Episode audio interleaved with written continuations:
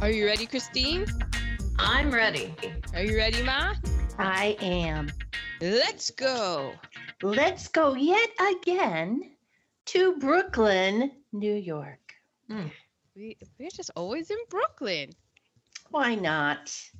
We are doing the 1944 film Arsenic in Old Lace. And, isn't it? Arsenic and Old Lace. Did I say in? Yes. Well, there was ar- some arsenic in some lace too, so you know.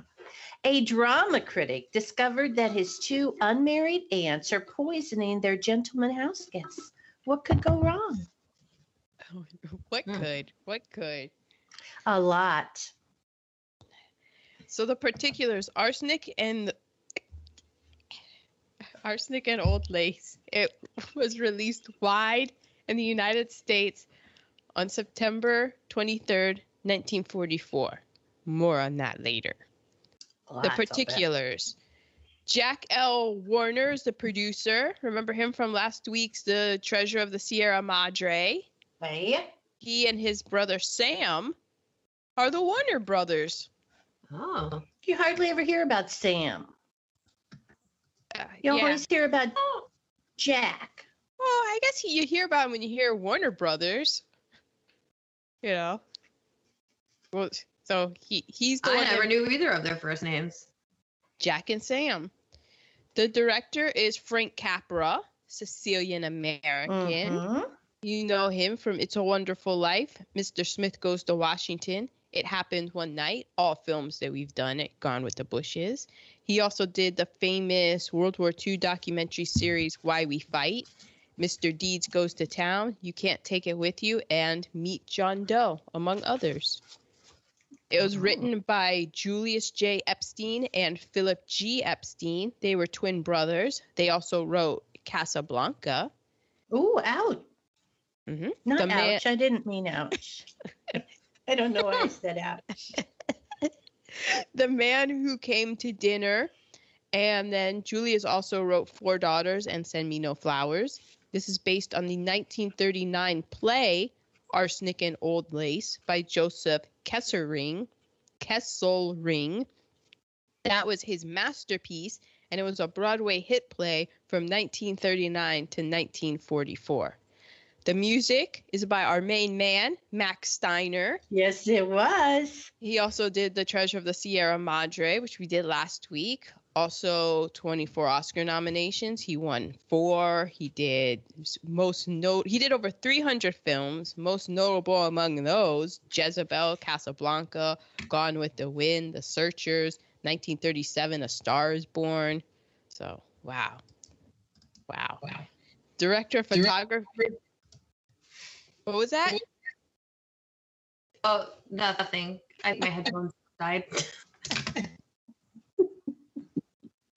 He was the uh, director of photography, Sol Polito. I don't understand why they wouldn't be charging if they're plugged into, into this and into that. It's, everything's plugged in together, and it's the source of power. Power, and it could, why wouldn't it charge? I don't know. That's technology, man. This is we we record through Skype. It, it gets very weird sometimes. We, sometimes we have some reverberation, Some echoes. some doggies. Well, well. some husbands. well, well. He started. Your headphones aren't on. Yep. Yeah, that's how much we respect we get from our own. And we are to the director of photography, Sol Polito, who also shot Angels with Dirty Faces, Sergeant York, and Now Voyager. The editor, Daniel Mandell, who also edited The Apartment, Witness for the Prosecution, The Pride of the Yankees, and The Best Years of Our Lives, Guys and Dolls, and Porgy and Bess. Oh my God! It strikes again. Strikes again. Wonder if he has a copy. I hope one day because I have an idea of what that movie is about in my mind, and it's a pig. There's a pig. There's no pig. Okay. No. So you thought Porgy was a pig? Yeah. I did too. Yeah, Porgy and Bess. Like a pig and a cow Yeah. doing their dailies. No.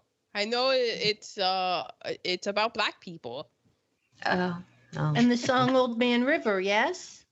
Is I Old think Man so. River? I think there's like a, a lot of famous songs, but who knows? We'll Nobody never know. I guess we'll never know. starring Cary Grant, or excuse me, Archibald Alec Leach, as his birth name is, as Mortimer Brewster. We know him from His Girl Friday, Bringing Up Baby, The Philadelphia Story. Those are all movies we've done. Also, The Awful Truth, North by Northwest, Suspicion, and Notorious. The last three are Hitchcock films. Yeah, that we we're going to do done them. yet. We're going Uh, to. Yeah, the ta- tasty nugget. He was so upset when Hitchcock died, he couldn't leave his house. Oh my I god! He went into a deep. He went into a deep depression when Hitchcock died. Oh, wow. Yeah, his, his bestie. Man, that was 1980. Seems like he went into a lot. He had a lot of best friends who died and did not do well for him. Well, yeah, I mean that's the just the the, the time span of his life. Yeah, that's true. Uh, what do you expect? You know, Josephine Hull as Aunt Abby Brewster. She won Hmm. Best Supporting Actress Oscar for her role in Harvey. She it has super bo- Broadway bona fides. She was also in the films After Tomorrow, Careless Lady, and The Lady from Texas. Jean Adair as Aunt Martha Brewster. She and Josephine originated their roles on Broadway. So they, Huh. they played these roles in the Broadway smash play. Oh. Um, she also was in the movies Living in Living in a Big Way, Something in the Wind, and The Naked City. Raymond Massey as Jonathan Brewster. He was known for playing Abraham Lincoln in Abe Lincoln in Illinois. The guy who played Jonathan. Yeah, I know. I, I, I- he didn't look anything like Raymond Massey. I mean, they. oh, Oh. Jonathan, not the other guy, Not Teddy. not Teddy. Okay, I was like, Yeah. he doesn't really seem like a um, Abraham Lincoln to me. I so he was also in A Matter of Life and Death and East of Eden, which we haven't done yet. I didn't know, but oh, wasn't he also like in Doctor Kildare or something? He was. He was in a he was TV Perry show. Mason. He was oh wait, no. Yeah, that's oh, right. Yes, yes. Okay. This whole time I'm thinking of Perry Mason, and it was Raymond Massey who was uh, the the head doctor in Doctor Kildare. Okay, got it, got it. Okay, nerd alert to further blow your mind, Ma. His high profile estrangement and divorce from Adrianne Allen was the inspiration for the script Adam's Rib, which is a famous Oh. Katharine Hepburn Spencer Tracy film. Yes. Peter Lorre as Dr. Herman Einstein. So good. Herman Einstein. I mean, did you not laugh as soon as they said the name? Yes. He remember we did Peter Lorre and he was in M. He was also in Casablanca. He was in the Maltese Falcon, the 1934 OG original version of The Man Who Knew Too Much. Priscilla Lane as Elaine Harper Brewster. She was in the Roaring Twenties, Saboteur, and Bodyguard. John Alexander as Teddy Roosevelt Brewster. He also originated this role on the Broadway production. He was also in A Tree Grows in Brooklyn, Summer Holiday, and Winchester 73. Clark Carson, who is Officer Patrick O'Hara, he was in A Star is Born, Cat on a Hot Tin Roof, Bringing Up Baby, and Mildred Pierce. So we've seen him a couple Hmm. of times. Hmm.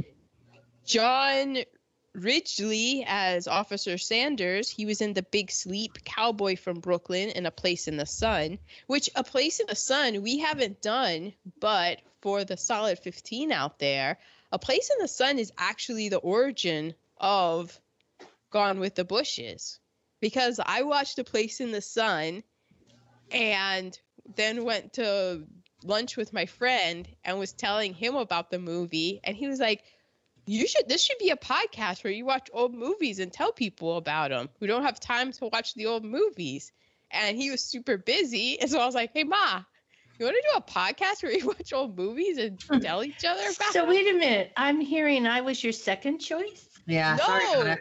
You were actually the first choice because I knew he wasn't going to watch the old movies. Good recovery. Good recovery. Thank you. Ha. But still, he's your first choice. If only he would have watched the old movies. No, he This was- is my ego talking. We can move on. Damn it, and I can't say anything to that. Edward Everett Horton as Mr. Witherspoon. Oh, I didn't write anything down for him. He was in it. And Grant Mitchell as Reverend Harper. He was in Dinner at Eight, Mr. Smith Goes to Washington, and The Grapes of Wrath, among many others. And those are the particulars. Well done, well done. Have a drink. Well, I will set the table. Oh, wait, before you set the table, there are going to be major spoilers in this film. Oh, and yes. I don't want to speak for everyone on this podcast, but I feel like this is one of those movies where I think you should watch it. A movie of the year for me.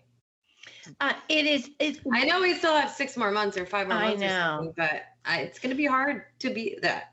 hot, humid day when you really can't go out and do anything, put this on. It is so enjoyable. Especially if, okay, you know, I have a very dark sense of humor. So this Mhm. movie, the mileage may vary for people depending on what they find humorous. But if you are at all into true crime and have a sense of humor and can also have a sense of humor about true crime, you know, you can separate all those things, hold two thoughts in your head at the same time, then this is a movie for you. Things just keep happening. And Cary Grant didn't like this film. He felt like he overacted the entire time, Oh. but that's what made it so funny. His facial expression. So, anyway, I'm going to set the table. All right. So you've been warned. I would really definitely turn us off, go watch it, and then come back, and you can enjoy with us. Um, Aaron, I ask this every time in an old movie where we have, um, where they tell have something for us to read. It's a Title. title card. Ah, yes. Title card. Okay, it comes up with a title card. Title card. Title card. this is a Halloween tale of Brooklyn where anything can happen and usually does. I agree. I have been to Brooklyn. I got a tattoo in Brooklyn. Okay. Anything Anything can happen. happen in Brooklyn. Oh, are you gonna mention the the most Brooklyn thing that happened when we were because we were hanging out in the their backyard and then we went to hang out on the stoop.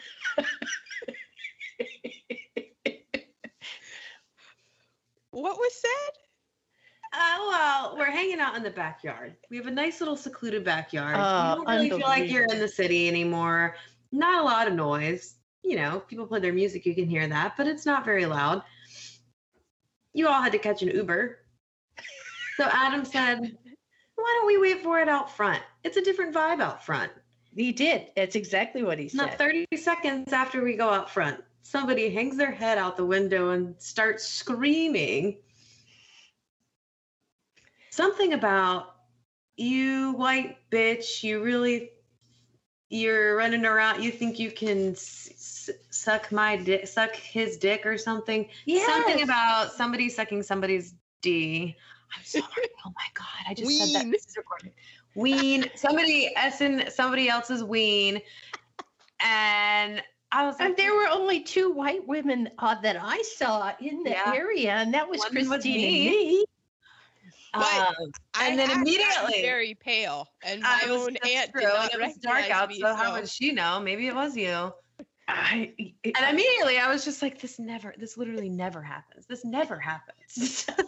I'm waiting for gunshots personally, but uh, yeah. So, and then Poppy is running in the street because he didn't want our Uber to miss us. Okay. It was, it Oh, was so Brooklyn, funny. just Brooklyn vibes. Anything can happen. Okay. Then we have, um, and it says at 3 p.m. on this particular day, this was happening. And we cut to a Brooklyn Dodgers. The baseball Brooklyn Trolley game. Dodgers. Yeah. And uh, we have uh, a dugout clearing eruption. Then we go to another title card that says, while at the same time across the river in the United States proper, Oh, such Brooklyn slander. there was romance in the air. We meet Mortimer Brewster and Elaine Harper, and they're at City Hall to get married. Now, Mortimer is a drama critic who has written books such as Marriage, a Fraud and a Failure. Which I LOL'd at. It was like, hmm.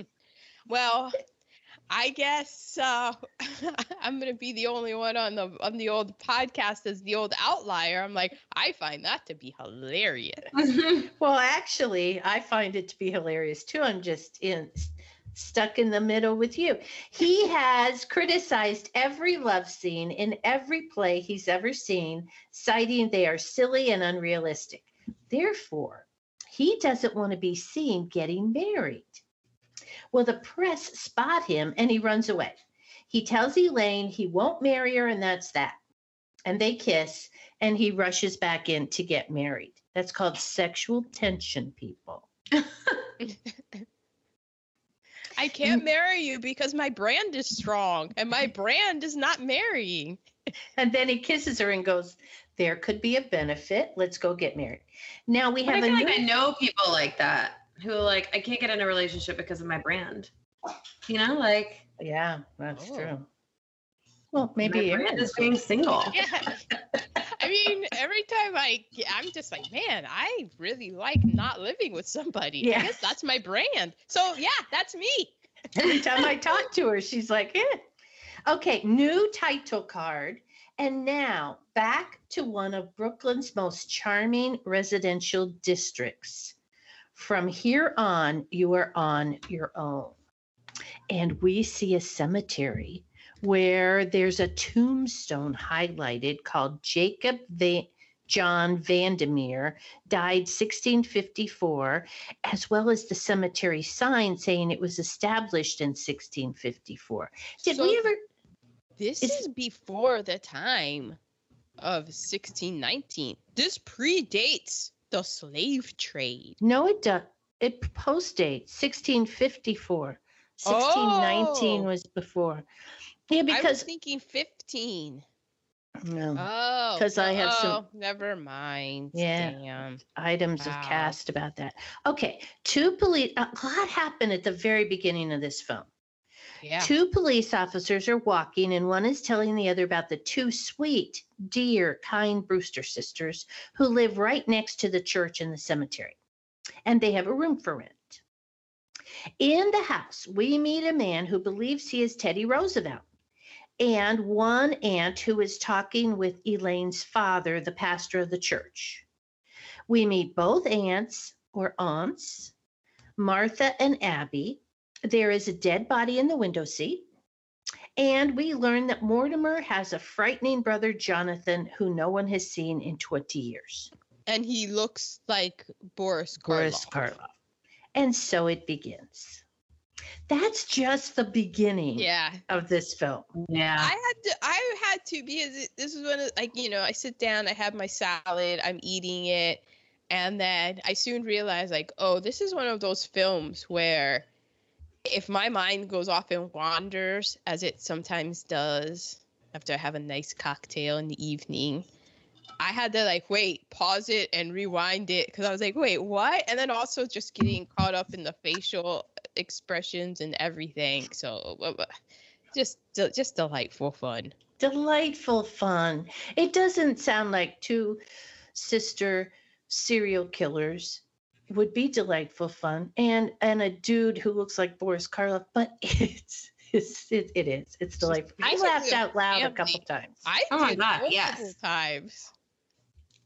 Okay. I so- heard something that said it was a little, it was like was slow to start, and I did not agree. Mm-mm. Oh. Mm-mm.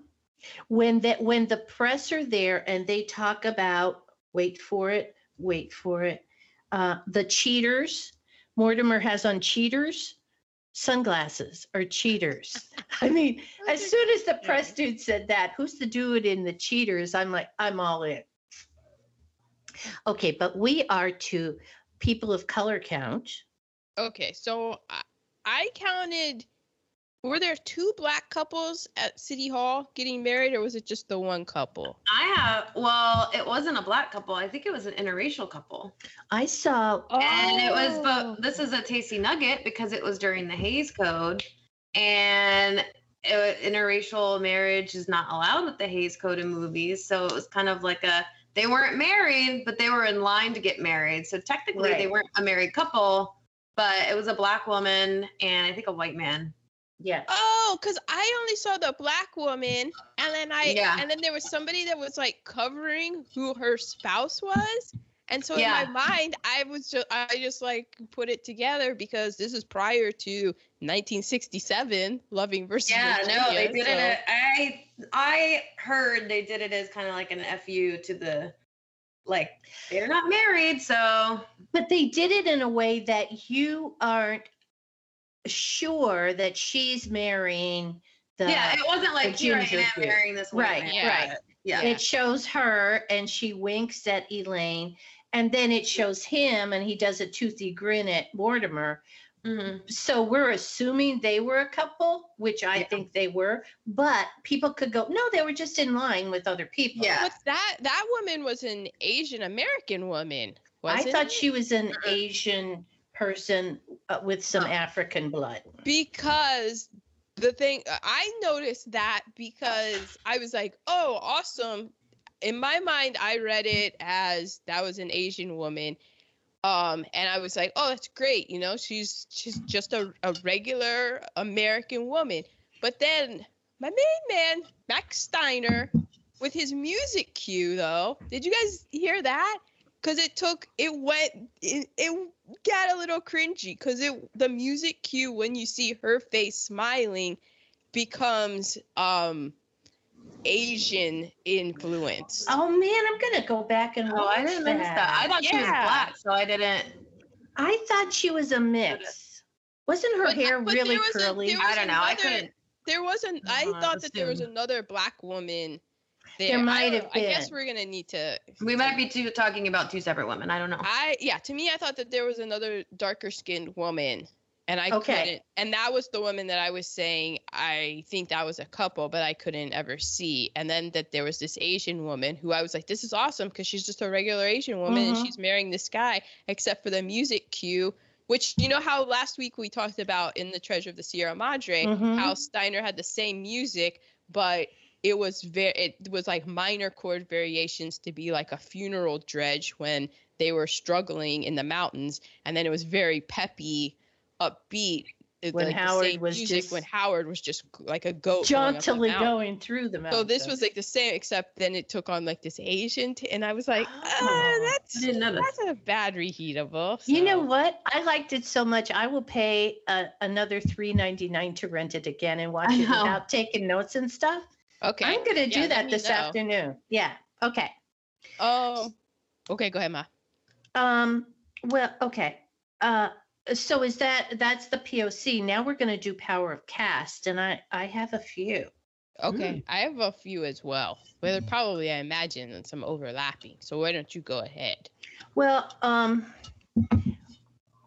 later in the mo- well, let's start with the title card. The Title. title card that said um, that they were in Brooklyn, but they were in. Wait for it. Uh, one of the most charming residential districts of Brooklyn, which to me was a way of saying completely white. Oh, Oh, yeah. I'm sure. Yeah. And the and the reason I say that is because later a um, when Jonathan and excuse me, I'm so sorry, Dr. Einstein come in, they also have a dead body of Spinoza, who you assume is an Italian American, and the sisters refer to him as a foreigner. And at one point, they are burying Spinoza with one of the sisters, gentlemen. A they- Methodist. Uh, uh, yeah, a fine Methodist. they're, cannot- they're yeah they're willing to like the whole their whole uh serial murdering thing they're ready to give it all up over burying the foreigner spinoza with a good methodist that Yeah. they've murdered Yeah. So there was that. Um, and then I also had, now this is a true, um, this is a, sh- this is, don't listen if you're going to watch this, but Mortimer's mother was a, um, um, an unmarried woman with a child. And so that was so not good that she actually married Jonathan's father, who evidently was kind of weird, to say the least. Well, She'd rather marry a a, a, person d- just to be legitimate. Yeah. Well, also, so she was the cook and she Right. had a kid. And so then she married the brother of the two uh, aunts that are there. Right. And so that he thought that that that's how Mortimer thought that he was a nephew. And it's important because um, this family, everyone in this family seems to have mental illness. Certifiable. So he was just like, ah, and then that kind of comes out over it is also being like, I can't marry you now because my family's Everybody's cray-cray. and I'm gonna go Everybody. crazy. I'm not going to bring a child into this. So those were my power of casts. Teeny, do you have power of cast? Um, no, I'll let you go. All right. Well, I have just right off the bat how they were the two old white women just getting away with murder because they were oh, taking Oh, yeah. out people who didn't have families. So it's people who aren't gonna have people coming looking for them. And, And, then they check that out. I mean, when somebody Yeah. comes to rent the room, they ask Well, about family. I mean, the, have, the fact that the cops were there, they were like, these people are mur- there's bodies in the cellar. Ooh, spoiler alert.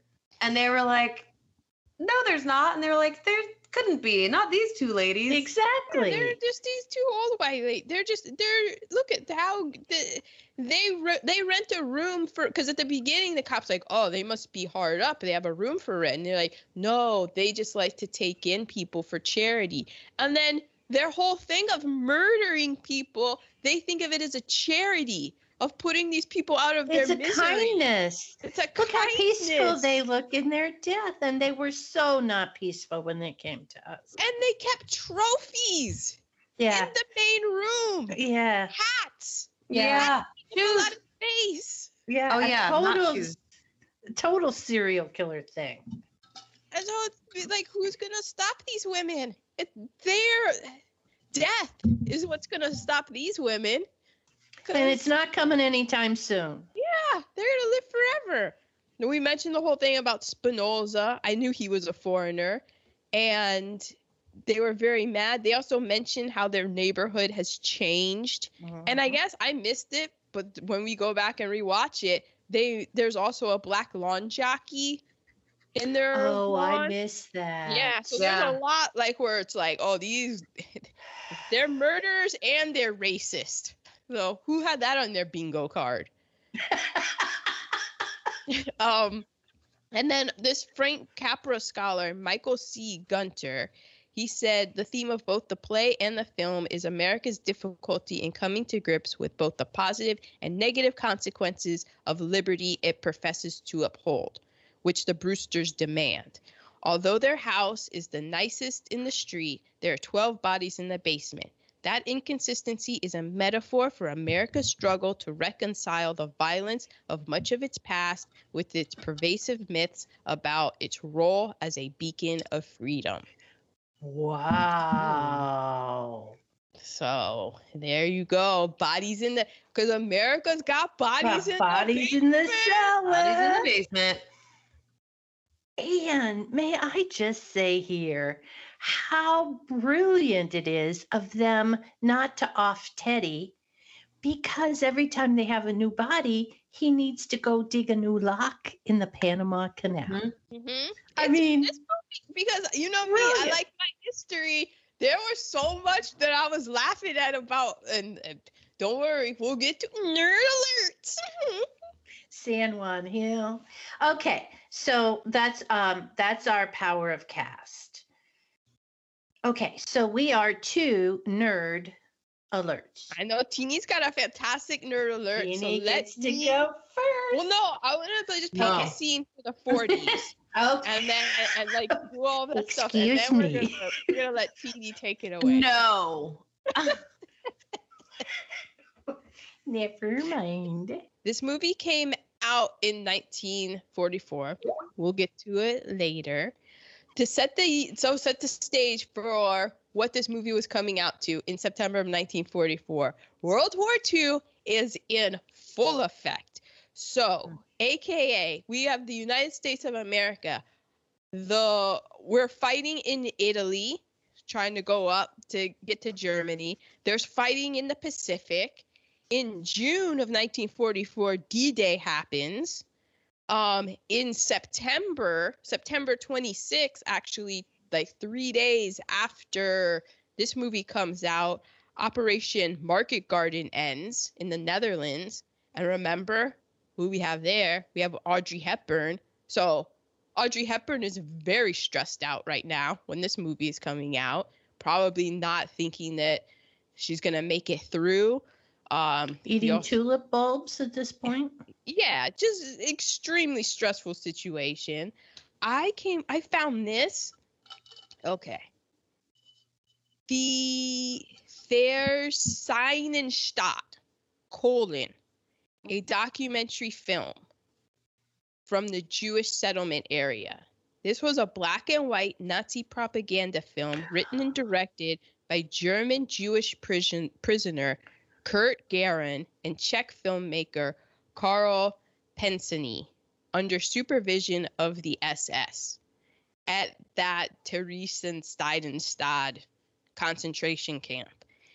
So this it began filming in 1944 and this is a propaganda film its intentions was to show happy and healthy Jews to discredit the reports of genocide to the allies but really to neutral countries. Mm. and um so this guy he was kurt uh, kurt Gerron, he was a I don't know filmmaker but he was shipped off to auschwitz and murdered. He never got to see the film. The film was completed in the spring of 1945 but by then the jig was up for the old nazis and they were losing. Um and also the allies had um liberated the concentration camps and were like excuse fuck that what the fuck are you talking about My father No." liberated two of them. Mhm. So the whole film was pretty much lost, but scenes um so after the war like the whole film was lost, but scenes of it were found. And of course those scenes of it. So this was a movie that, you're a prisoner and so of course they would have to find the handful of non-emaciated Jewish people and be like, here, look happy and stuff. This is it's like this is so fucked up. So that we can put this out, you know, give it to the Red Cross to be like, no, look, they're act they're happy. They're happy here. Um, but you know, since the this the whole movie's gone, but of course Holocaust deniers have latched on to the forgot like the found footage and be like, look, see they were happy. So that's awesome. Um, that's sarcasm, people. I just think it's really interesting and how just because people when you read about their like on Wikipedia, they're just like, oh, I the Nazis have the Nazis no shame. This is so dastardly to be making a propaganda film to to show like the opposite of what you're saying. Who would do such a thing? Where would they come up with such an idea? Let us Americans, it's very easy to be like, oh, the Nazis, the, oh, how evil. Let us not forget that uh, America produced a film, a huge hit called The Birth of a Nation. So, just just saying. And I'm saying the the people of color in Gone with the Wind were were mighty happy and singing around a, a fire. A Oh, lot. I mean, happy people. pretty pretty much all of Hollywood uh up until 2016 I'll just say it's just been a one history of like they're fine look look how happy they are they're singing in the field this is great um the uni- in 1944 the United Negro College Fund is incorporated by Frederick D Patterson so that I grew up always hearing about the United Negro College Fund and I was like that's awesome and then 1944, First Lieutenant Jackie Robinson is arrested and court martialed for refusing to move back to the back of a segregated U.S. Army bus at Camp Hood, Texas, which is uh, currently Fort Hood, Texas, which may I point out, named for a Confederate officer. I lived there three years. hmm He is acquitted, but um he wasn't able. So before that, he was with the 761st Black Panther Tank Battalion, and because he got court-martialed because he wasn't gonna go sit in the back of a bus, which is really a, a, a very fascinating story because the buses were actually integrated, but for some reason that bus that because he had a bum ankle and so he got on the bus um and then was told that he needed to get to the back of it and he was a lieutenant and the guy that was the bus driver was an enlisted man and Jackie Robinson was like all right arrest me and court martial me I got a bar like if anything you know, color of skin and, and what have you in the army, let's take this to the court martial. I outrank you. And nine white men were like, yeah, he outranks him. He's acquitted. But because of that, he wasn't with the Black Panthers. So he didn't go into combat and he didn't see combat. Instead, he was transferred to a base in Kentucky where he met a former Kansas City Monarch player who encouraged Jackie Robinson to try out for the Negro American League. And he, the rest, you know, the rest of the story. Uh, Yeah. I think that's fascinating that in Yeah. 1940, and this movie begins with the Brooklyn Dodgers. That's the team Jackie Robinson goes on to play. And if Jackie Robinson hadn't have been court-martialed and stood up for his right, he would have gone off with the Black Panthers, and who knows what would have happened. Right. Instead, he gets to go on to do p- probably an equally PTSD inducing thing. Oh my God, yes. breaking the color barrier in Major League Baseball. But it's just crazy how that All ties just blown together. away with how it Yeah. all tied together. So the top movies in North America: number five, The White Cliffs of Dover; four, 30 Seconds Over Tokyo; three, Since You Went Away; two, Meet Me in St. Louis; and the number one film of 1944 was Going My Way. Which it always, it's always funny to me how we do these top five films and that most of them are movies I've never heard of. Right. Um, Meet me in St. Louis, we did. Yeah. The Oscars, these were the nominated for Best Picture. Wilson. Yeah. Ouch. A biopic. Aaron's original fuck boy. Mm. Since You Went Away, Gaslight, Double Indemnity, and the winner was Going My Way. Now, for 1944, I went back into our archives. We've done Laura, Gaslight, Meet Me in St. Louis, and Double Indemnity, Mhm. all from 1944. Wow, we love 1944. Those Yeah. were all before my time. Yeah. They were even before my time, dear. Really? That's new to me. I was born in a different decade. So those that's just painting a picture Whew. of the world. And if you go in 1944's, uh, you know, Wikipedia, oh my gosh, just I Oh, mean, like we think that the news is depressing. This, you know, with all in 2020, 2021, 1944, it's just all Yeah. war. It's all massacres. It's all Jews being rounded up. It's just civilians dying, famine. It is just horrendous. So the it makes sense that this a movie this dark and yet this funny would come out in this year. Yes. So I'm thinking as you read that, wow, did Frank Capra tie in the Brooklyn Dodgers because of that? No, because that hadn't happened to Jackie Robinson yet. Nobody knew who Jackie Robinson was. Wow. Wow. Okay. Well, we are to reheat. Wait, wait, wait. Wait, Wait. Christine. Oh my. we have a very important nerd alert that I didn't realize this when I first watched the movie, but it's based on a true story. Ooh. So I got a lot of info. I was introduced to a new podcast, which I will be listening to more of, called Serial Killers. To the point. Yeah, I mean, it is, yeah. Um, I liked it a lot. They did a two-part on the the woman I'm about to talk about from, and I think it was in July of 2018. So go back and listen to those. Um, but also from Murderpedia. But this is based on a woman named Amy Archer Gilligan, who was a serial killer. And we don't really know. There's like five for sure people that she murdered, but it's estimated that she killed anyone from 20 to 100 people. Oh my gosh. Most of the things I saw were about 40 to 48. Only I saw 60. Yeah. a mere. I A mean, mere- that's a yeah. lot of people. And That's more people than listen to this show.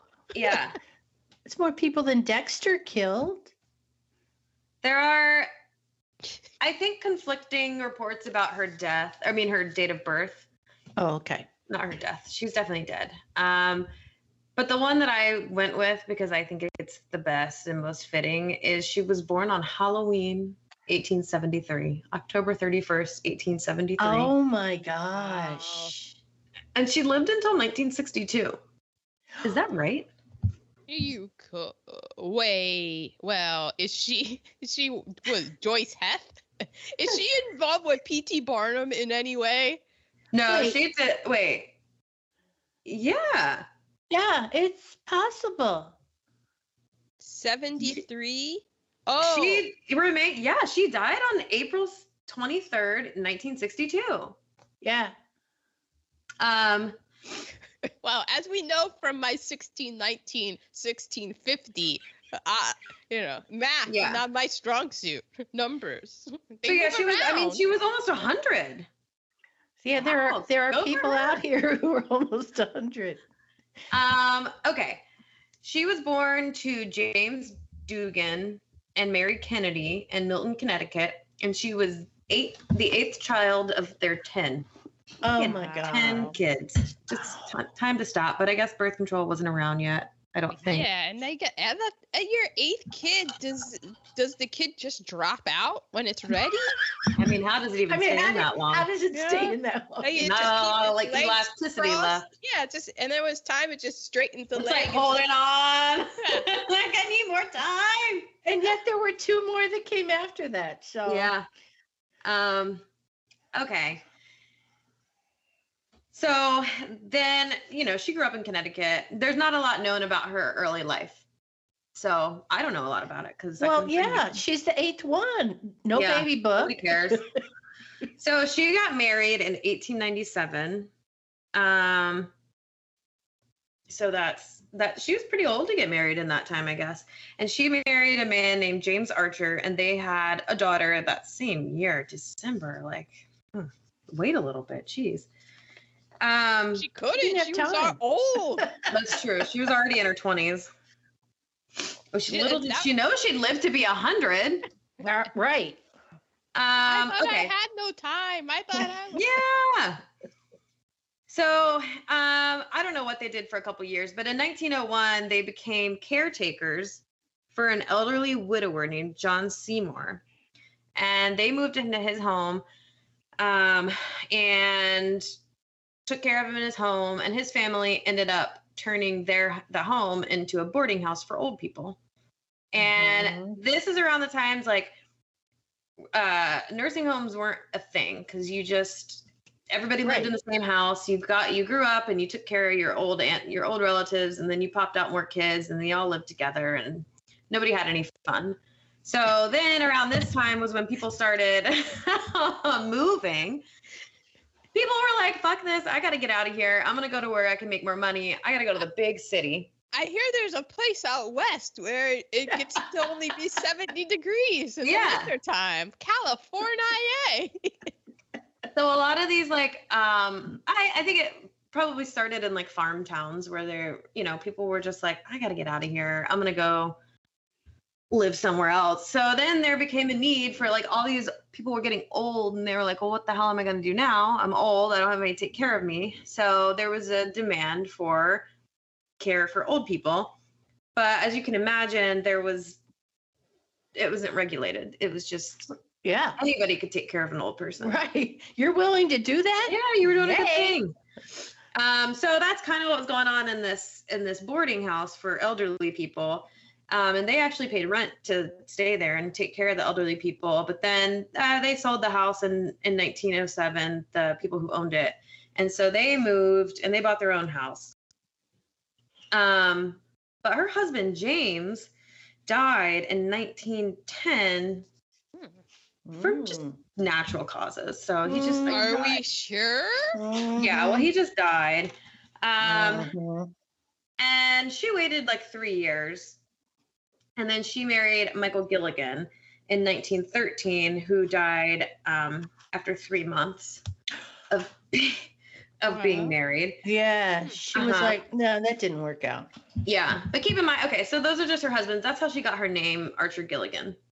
Okay. Uh, Oh, Yeah. Okay. Or her start is. yeah, but she was all this other stuff was happening. I think they were both, you know, kind of in on this, um, or maybe not. I don't know. I didn't. were her gateway drug. Mhm. Yeah. So in 190, what did I say? Seven was when they bought the house. So 1908, they were like, let's start a nursing home. Um, so they just had elderly people would come. She was like, you could come live here, and you can either pay seven dollars a week, or if you pay me a thousand dollars, I'll take care of you for the rest of your life. Oh, got it. Yeah. So like some people, um, I don't know what is a thousand dollars today. she's looking it up. Well, Oh, no, okay. I was looking. Oh. Okay, I'll look it up. Yeah. What is one thousand dollars? Nineteen oh eight today. Um, it's about twenty nine thousand dollars today. Jesus. Um, So you pay twenty nine thousand dollars for the rest of your life. yeah, but that's your rest. Of, your, you're gonna get cared for, taken care of for the rest of your life. And if you if you pay seven dollars a week, like who knows how long you live, you're gonna end up paying more. Well, Like, if- after three or four that I was doing. So I did a thousand dollars. I know. I heard myself say that I'm doing math, so it's gonna be wrong. But I this is what I did. We just need estimates. I did a thousand dollars and I Mhm. divided that by seven. So Mhm. that comes out to rounded up 143 weeks. So 143 weeks, divide that by 52, and it equals 2.75 years. Yeah. But like people were not going here. It's not like now where you wait until you're on like, you know, well, I guess people go to nursing homes before they're on their deathbed. They go to assist. Well, you go to assisted Assisted living. Assisted you go to living, yeah. retirement So that's kind of what this was like, assisted living. So people would go here expecting to spend like a decade or so here. So Right. A thousand financially dollars. speaking, a thousand dollars is worth it. It's a you know, great Right. deal if you make it. Yeah. Exactly. Um, So she had, I, it was either 12 or 15 rooms in her house, 12 to 15 around that, where people could live. Um, and so it wasn't, people would die shortly after being there, like two to three years. It's not like they were coming in and dying like a week after. Okay, that Sounds was good on her part. Yeah. Sounds like when their thousand dollars was up. Right. You know, Um, three years. So like she had there's one woman that came, I can't remember her name, but they talk about her in the podcast. She came and she was writing letters home to her daughter and being like, she's not taking care of me. oh. And like they keep she keeps the rooms too cold or too hot or this or the other. And the daughter was kind of a bitch and was like, You're complaining about that? Like you have a place to live, like you're complaining about this. I know. Um, one family did sue her in 1909 for lack of care, but they settled outside of court for five thousand dollars, oh wow. which is a lot. But I mean, she, Yeah. she's going through Yeah. She's got. people. Yeah. So she's got the money. Um, so uh, there you know what this story- is? This is like the equivalent, sorry, Teeny, of that movie um that what's her face was just in where she becomes the the one that's in charge of you. It's kind of like what Brittany, like the con- Oh, yes, yes, conservator, Yes. Yes. like when yes. she, like that's what they have now with people. is, like- Rosamund Pike. yeah, the um, I forget. It's on Netflix, but that was her scam. Oh, was getting- yeah. I saw yeah. yeah. I never watched it. Um, Really good. It Yeah. was good. so, and then there was one story where like people came to check out the a room to be like, you know, can we rent this room? But they were they were like, there's somebody already living here. And she goes, they're not gonna, it's not gonna be occupied for that much longer. Um, so people started looking into her. Finally, somebody was like started investigating her. But the problem was she was just like really big Christian woman. She wouldn't go anywhere without her Bible. And it was just like, how could this Christian white woman do anything wrong?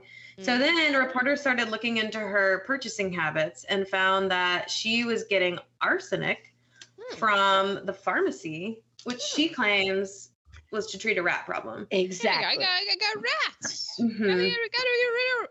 I think I smell But i also thought it was funny that she was also they were also giving her morphine, which she took on the rig.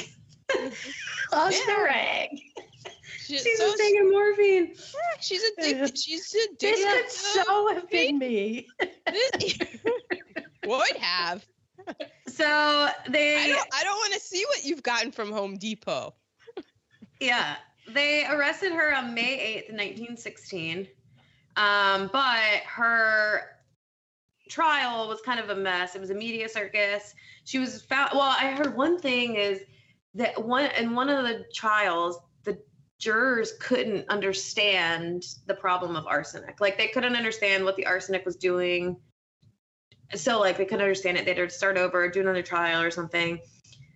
She was in. She ended up. She was found guilty and sentenced to death by hanging. But eventually, her lawyers found an issue where like they had brought up a piece of evidence or asked her about something that they weren't supposed to. A Brady So- violation. So a new trial was ordered, and this time they pled insanity. Yeah. Um, but even then, like the one of the people who had been spying on her, like had been had reported on her, was like, no, she knows what she's doing. She's manipulated. She's a manipulator. She's not insane. Um, and she ended up admitting to second degree murder on July 1st, 1919, and was sentenced to life in prison and began her sentence at the Wethersfield State Prison before then being moved to the Connecticut Valley Hospital and referred to as a state hos- then referred to as a state hospital for the insane. And she died there at the age of 94 in April 1962. Wow. They said mostly she sat in a chair, dressed in a black lace trim, a black dress trimmed with lace, a Bible on her lap, and prayed. Which is exactly how I imagine Abby and Martha. Yes, exactly. Yeah. But of course, she escaped the death penalty and Of course. And yeah, was at a hospital for the criminally insane. Which I Mhm. get, like, I guess if you're if you're for, um, uh, what is it, criminal, like the like uh, the Criminal reforming the prison, Yeah. yeah. then you're kind like it's Yeah. it's very easy to be like, what? She was, a, but then it's like you know you gotta, But it's like that's you how people should be walk. treated, I guess. you Yeah. know? yeah. Um, it just sucks that like she gets that treatment Yeah. because she's a white she got woman. three squares a day. She got and you know, they, she, they're only doing this based off of one murder. Like when Right. they arrested her, it's like they're only charging her on one murder. They couldn't really prove that all these other people. I mean, they were able to find arsenic in some of the people's systems and stuff, but like, it's not like she's being tried on 48 murders. right. I'm just saying, uh, who knows? This is mere speculation, but you know that first husband. It's like, oh, he died of natural causes and stuff, and she three years later, I sort of feel in that it could have gone away. Imagine if you will, where she knocks off the guy, and for three years she's looking over her shoulder. And then she's like, "Oh, got away with that." Then she marries homeboy. He doesn't last very long, knocks him off, and then it's like, "Okay, No, I they died. God She, allows it. well, no, they died. She started killing. The nursing home thing started in 1908, and her first husband didn't die until 1910.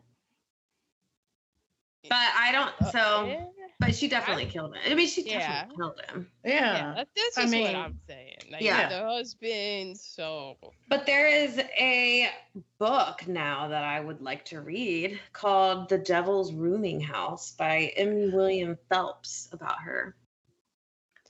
ooh. The now I'm just. Fascinated. She wasn't a lot to look at. Did you see a picture of her?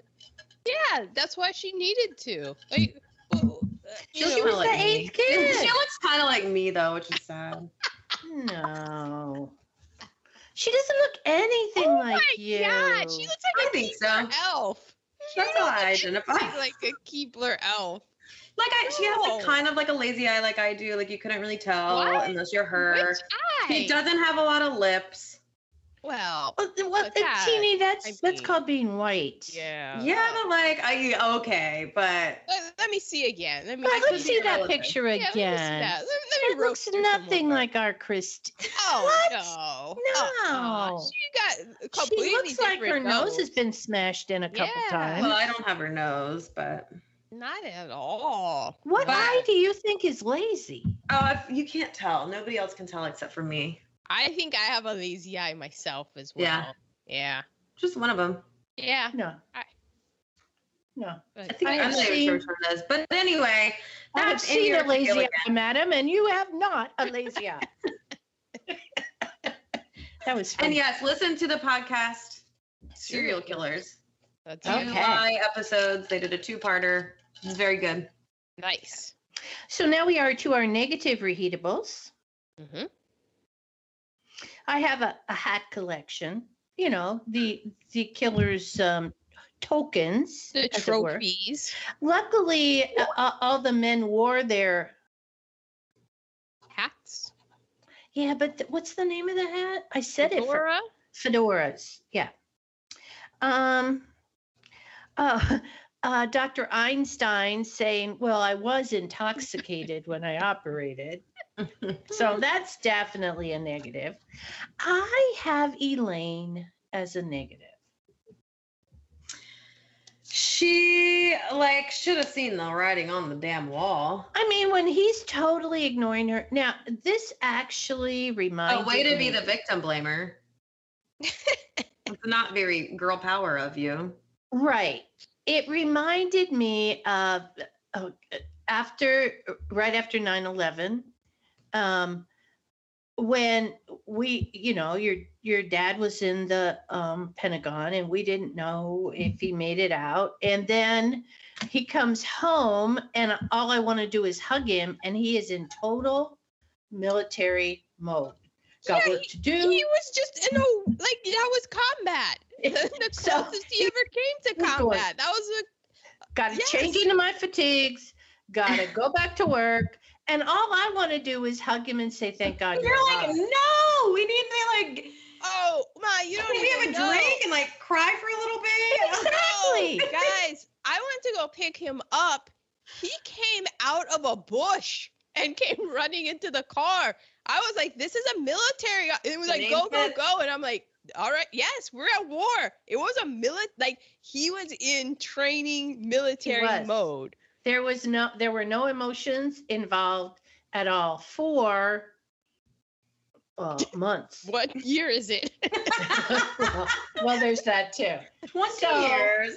But that's that's what Cary Grant, in a very funny way, reminded me of. I mean, he Mhm. was in military Yeah. mode. I got He was like, I gotta this get fit." this shit. He Yeah, was like, this is a problem and I have to fix it. And However, And I mean, I guess you could be admir- admirable of his family over everything. or can you? but Elaine didn't read. I read the room. I figured it Mhm. out. I went, okay, I, I, I'm I'm out. I'm removed from this. But Elaine kept coming back for more. It's like read the room. Just either go away or go away for a while and then come back and test the waters because he's yeah he's not able to think about you right now. And which is is but you could kind of get from her point of view because they did just get married.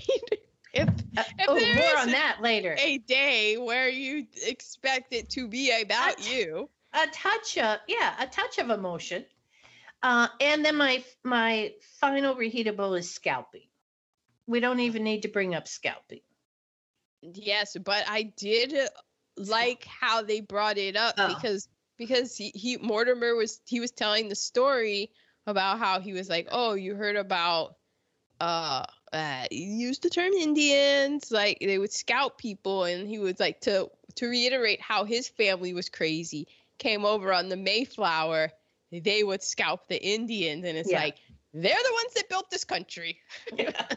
that's And how fucked up this it. is right now Yeah, and then it kind of goes back to what my man said about this being about the history of America. I mean, he he sprinkled in breadcrumbs, and America's just laughing at it. And meanwhile, it's like, Mm. mm, okay other reheatables Um, well, we already kind of touched on mine. Italian guy being the foreigner, yes salon jockey. But I also had fedoras. I hate fedoras. I hate, hate, hate them.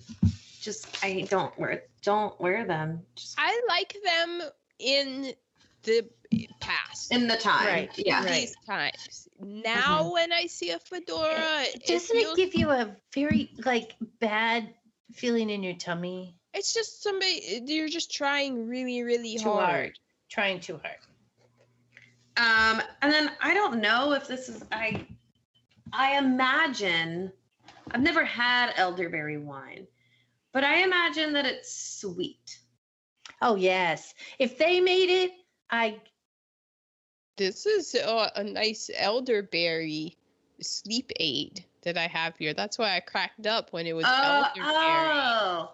Well, I just imagine the elderberry wine to be that they had to be like a sweet dessert wine, which I don't enjoy. yes yes a port as it were I didn't realize that elderberry. I thought elderberry was made up for these sleep enhancing gummies that I I- have. I didn't realize that elderberry was a real thing.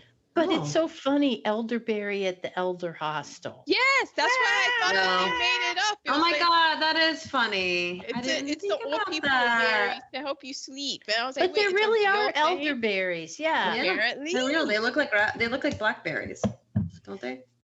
Uh, I think so. O- So, or Yeah, or elderberry wine. I'm guess. See, to me, when you hear something like that, if it was if it was awesome, it would be a thing now. You know what I mean? Oh, they look like little blueberries. oh okay. Because our landlords in Germany used to make They- uh, pl- elderberry kuchen.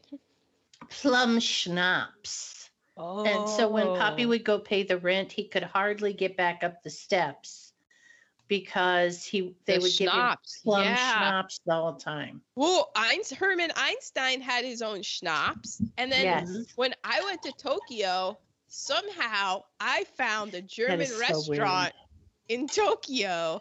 And I went in, and you can imagine like a, a record scratch, but nobody was really in there. So I was, I went in, and then by the end of the evening, the owner is insisting I drink his licorice schnapps. And I did, and I don't know to this day how I was able to find my way back to my hotel because Tokyo has no street signs.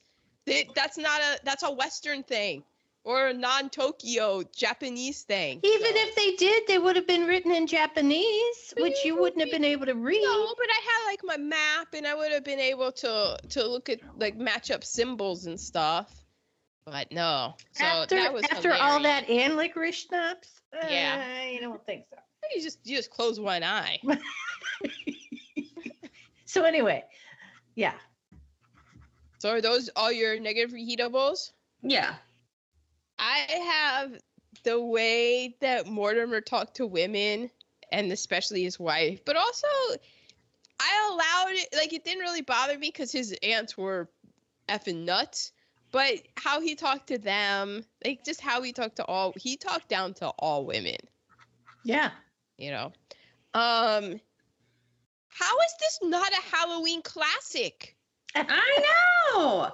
Yeah. Why Yeah, every that is a negative. How have I never heard of this ever? Exactly. We've heard I've heard about this only from doing this movie and doing the particulars. Capra, Arsenic and Old Lace, you know, um, Cary Grant, Arsenic and Old Lace, Steiner, Arsenic and Old Lace. You know, you go through like the guy, the editor, a lot of bona like they this movie would show up, but it, it isn't like I heard about it in oh this is one of those great classic movies that is really bonkers and nuts and like I say, your mileage may vary. This may not be your cup of tea at all, and you may think that this movie is the worst movie ever, but not Then me. you're boring.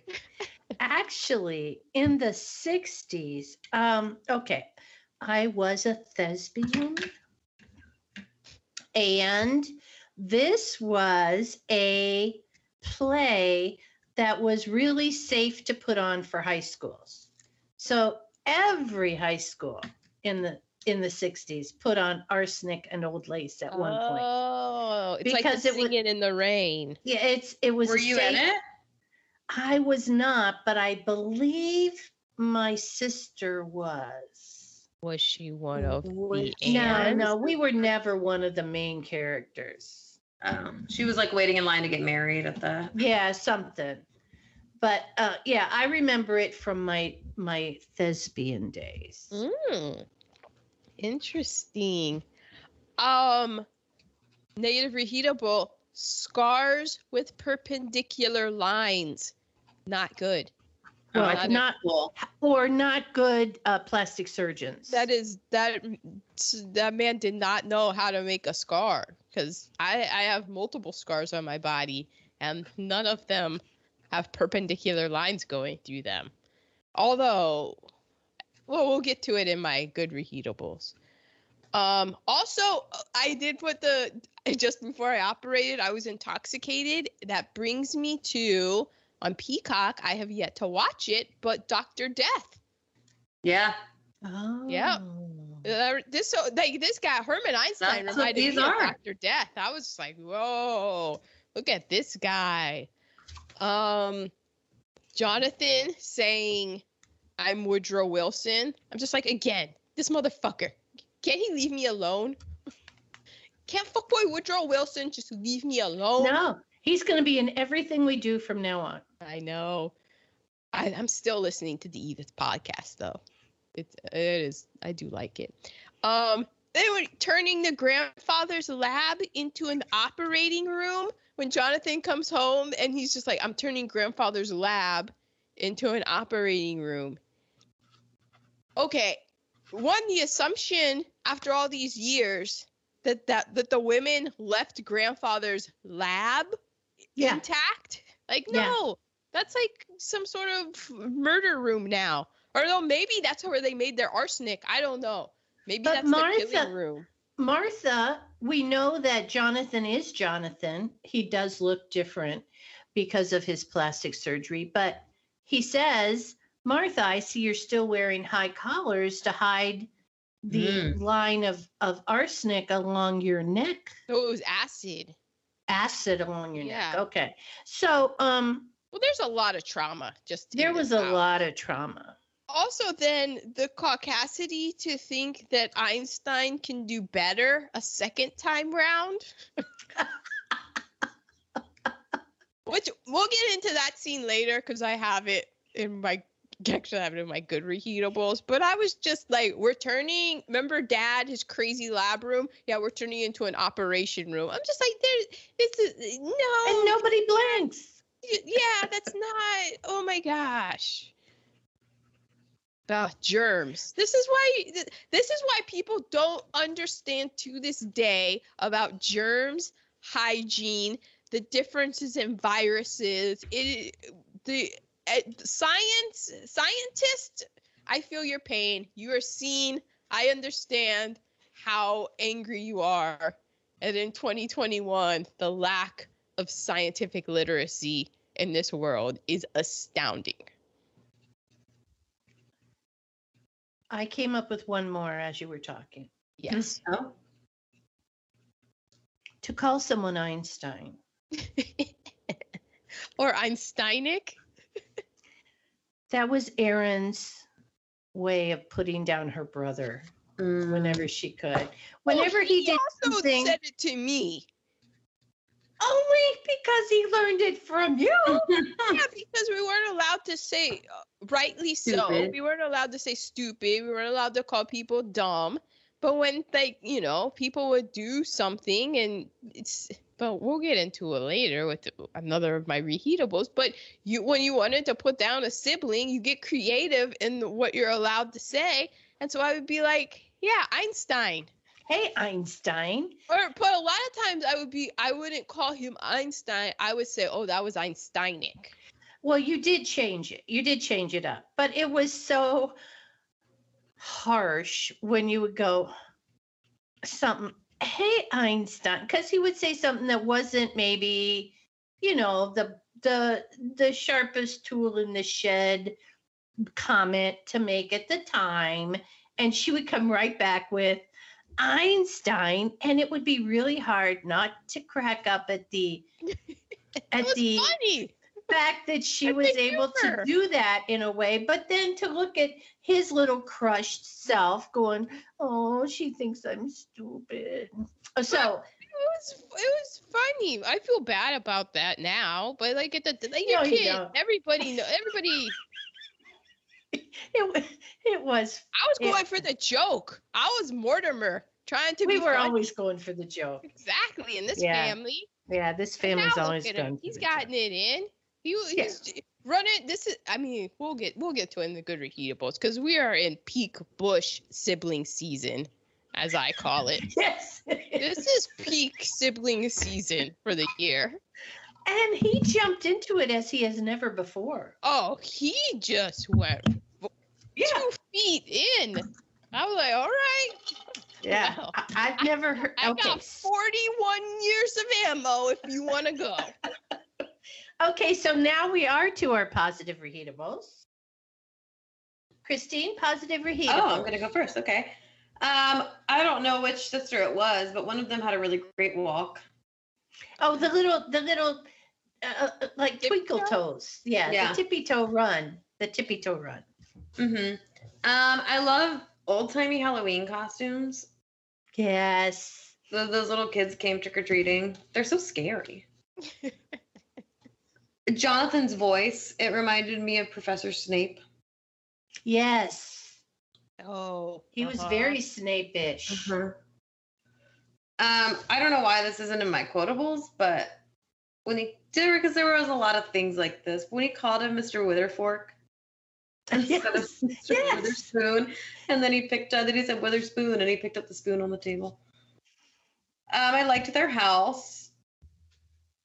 Um, I liked that they did let Teddy be himself Yes. Mhm. and be what he, who wanted to be. And then window seats. I mean, window seats are a great idea. hmm hmm Sit at the window, look outside, store Storage. things underneath. Yep. Yeah. Lots of storage, enough to hold a body. Yeah. Those were my positives. Karen. I have the Dodgers. Yeah. Um, at first they were the Brooklyn Trolley Dodgers, and now they are my Doyers yes. because they're the only team in LA that I root for. That I'm like, yeah, I'm a Dodgers fan. The the Nationals, I like the Nats, but see, I I had already left the DMV when the Nats came. So growing Yes. up, all I heard, like everybody around me that was local, was an Orioles fan. And when I was growing, because I'm actually, honestly, I'm not really a big baseball fan. Um, but when I was growing up, we would go back to Cincinnati, so I was I would go to Reds games. So I wasn't gonna be an Orioles fan, so I was a Reds fan, in the sense that I was just like, oh, do you like baseball? And I'd be like, oh yeah, the Reds. And then moving to LA, that like that's that's the one team that I'm that is here that I'm like, yeah, I'm Dodgers, and it's also because they were the Brooklyn Dodgers and Jackie Robinson, and so I'm just like, yeah, I, I like the Dodgers, and the I mean Dodger Stadium, Chavez Ravine, sad history that they made so many people move and leave, but it is a beautiful ballpark. I mean, both things are true. Um, so it was just great to see the Dodgers, even though it was Dodger slander because if you'll notice, and that's 1944 humor that I think goes over people's heads, but they made it out that because it was Halloween, so that's in October, the season's over, Yeah. and that was to imply that the only way that the Dodgers could win was for it to be at like Halloween. So it's kind of like a yeah, pigs fly kind of thing. But jokes on you. Haha. Um Brooklyn. Yeah, yeah, positive. yeah. We love That's our Brooklyn.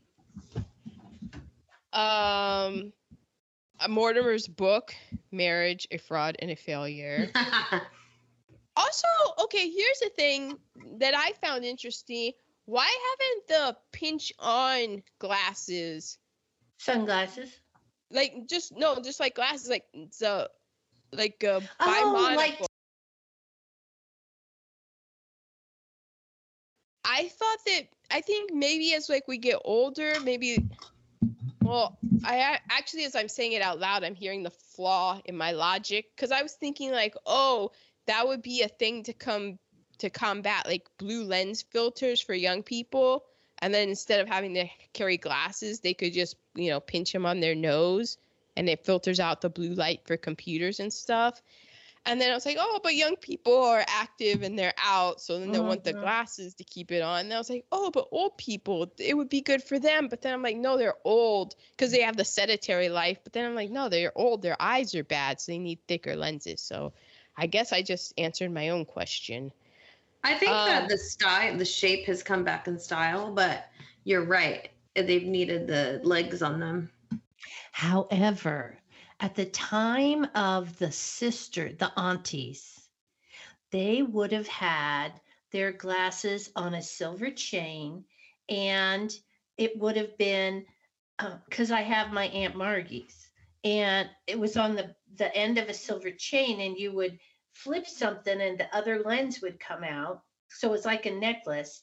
The Yeah. lens comes out, and then you just put it on, and then it's like your your mask holder, teeny. You always have your glasses with Yeah. you. It's like an accessory. Uh, In fact, i i thought of looking into having my glasses lenses made into those old glasses that I could do that, but I have to wear mine all the time, so it wouldn't Yeah. really work. See, and that was what I was saying. Like, with, it with the, but maybe it will work with like younger people because they're always on the computers and screens to Mhm, filter out the mhm. blue light. That's what I'm saying. That Mhm, might be, guys. Just, mhm, just saying, that might be an idea.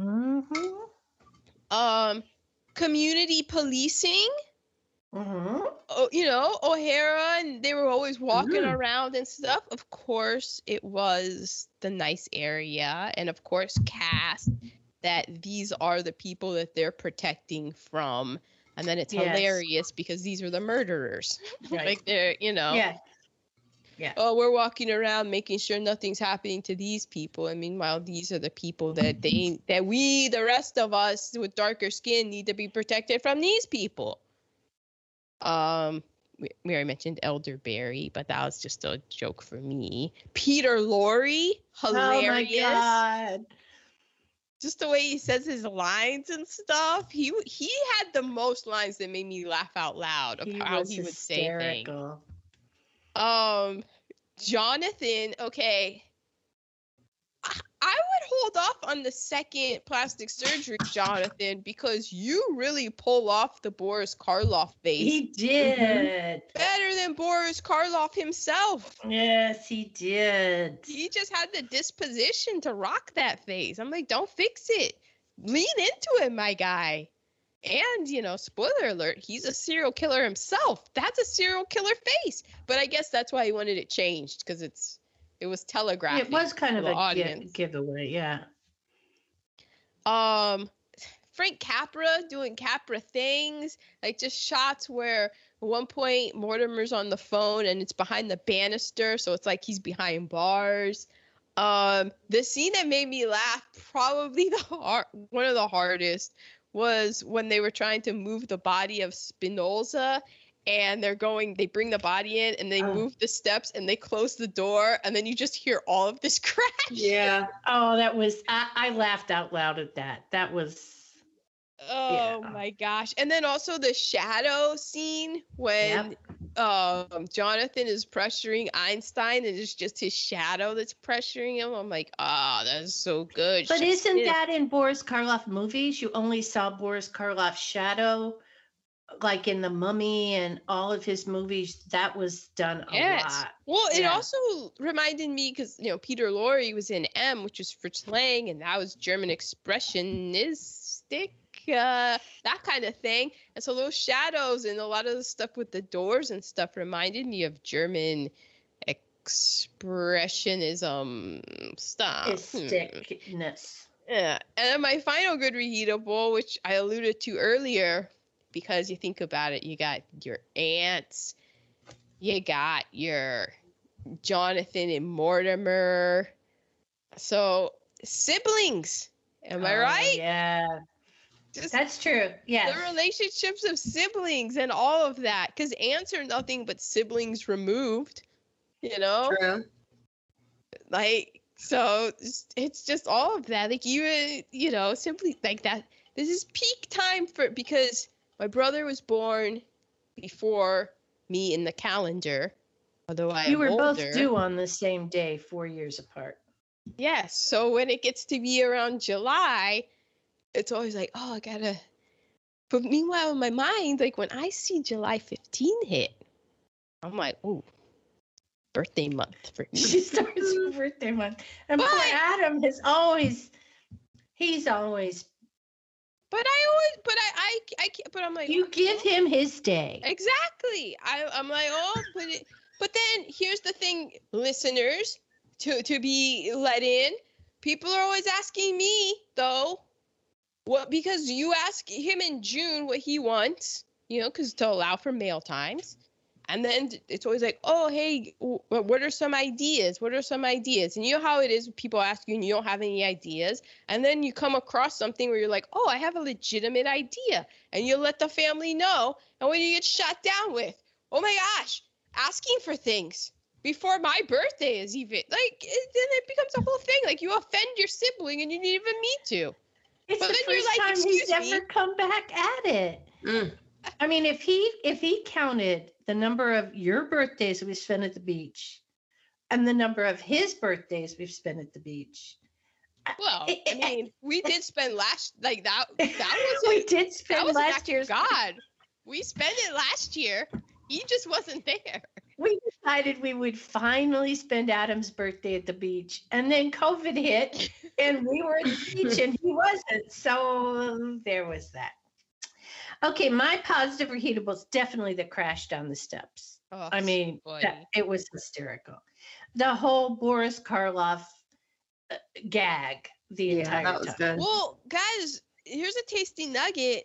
You know, Boris Karloff was on the Broadway play. Yeah. I'll get into why you wasn't in the movie in the tasty nugget. Exactly. The creak of the window seat. Because even if you're not in the room, you hear the creak of the window seat and you know, oh my God, somebody's seeing a dead body. There was suspense. Mm-hmm. Yeah. There was suspense with the elderberry wine. There was suspense with the creak of the of the window seat. There was suspense in this. The shadows. I love the shadows. And then the cheaters, the sunglasses cheaters. That's hilarious. Okay, so we are to quotables. There were so many. Um, in this movie, this is a tasty nugget before tasty nugget time, but um, there was sexual tension between Mortimer and I, uh, Elaine because they had just been married. So that meant that they were free to have sexual. They had never had that before. Exactly. Damn, And- but, re- but You I can't mean, do that before you get married. in the movies, but in real life, like people were like th- th- that's the Hays code of like this is what we want people to do, so this is what we're gonna show. But in real life, I don't like people are people. You're gonna tell me that Before the 60s, it was only bad girls that had sex before they got married. Like, but that's what you were told and stuff. I'm telling you, like humans. Yeah, it's true. It's true. You know. It's true. But they were asked to tame down their sexual tension because it was obvious they they were ready for their their nighttime festivities. I want to see the goods I bought. And so at one point Mortimer and I Elaine are behind a tree and she goes, "But Mortimer, you're going to love me for my mind too." And Mortimer goes, "One thing at a time." There's so many. I have a lot of quotables. There are there's so many. I stopped at at Yeah. a few because uh, there were too many. I have it. Uh, somebody was a honey of a lunatic. That's a good one. Um, when the sisters are explaining, because Mortimer saw the dead body in the window seat, the gentleman died because he drank some wine with poison in it. Yeah, that was good. It, it's just what happened. And then the there was a cat, and and at one point the cat came screaming out of the basement, and Mortimer goes, "Even the cat's in on it." hmm And my last one that I wrote is, "We got a hot stiff on our hands." Yeah. Because there were two stiffs that they were trying. yeah. Different people were trying to deal with two different stiffs. And we time. never saw a dead body. No. We never saw a dead body. We only heard about a dead body and saw I- Mortimer's reaction to a dead body. Yeah. I had their method. I wrote, um, they said for a gallon of elderberry wine, I take one teaspoonful of arsenic, then add half a teaspoonful of strychnine, and then just a pinch of cyanide. Exactly. And it works perfectly every Mhm. time. Hmm. I would have been dead. TD loves her um recipes. Yeah. Love a good recipe. Oh, you didn't write this one down, did you? You I love a glass of wine. So I would have been dead in no time. you absent-mindedly tasting Yeah. it. Oh, I made a horrible mistake. And then my brother gets framed for it. Yeah. Of course. of course. The black dude's going to jail. Yeah. He just walks in. He's like, shit. Yeah. Pretty to go to jail. looks like some looks like the same suckers get married every day. Yeah. That's what I say. Um, I guess they were in. I guess this is what they were in Brooklyn, in the nice neighborhood. Of course. This neighborhood just stinks of atmosphere. I don't know. Yours kind of stinks of atmosphere as well. yeah, there's a lot of stink, especially at this time. Yeah. Um, we've always wanted to have a double funeral. Yeah. Goals. Hashtag goals. Um, when he said insanity runs in my family, it practically gallops. Uh, and then this is a contender for my quote of the year. Oh, snap. Um, it's gonna be hard to beat depression is for white people, but Oh, that was a great one. but I can't pull myself together without a drink. Oh, wow. Yes. Bravo! Mhm. Bravo. That's my quote for the pandemic. Okay. The pandemic, sure, Ma.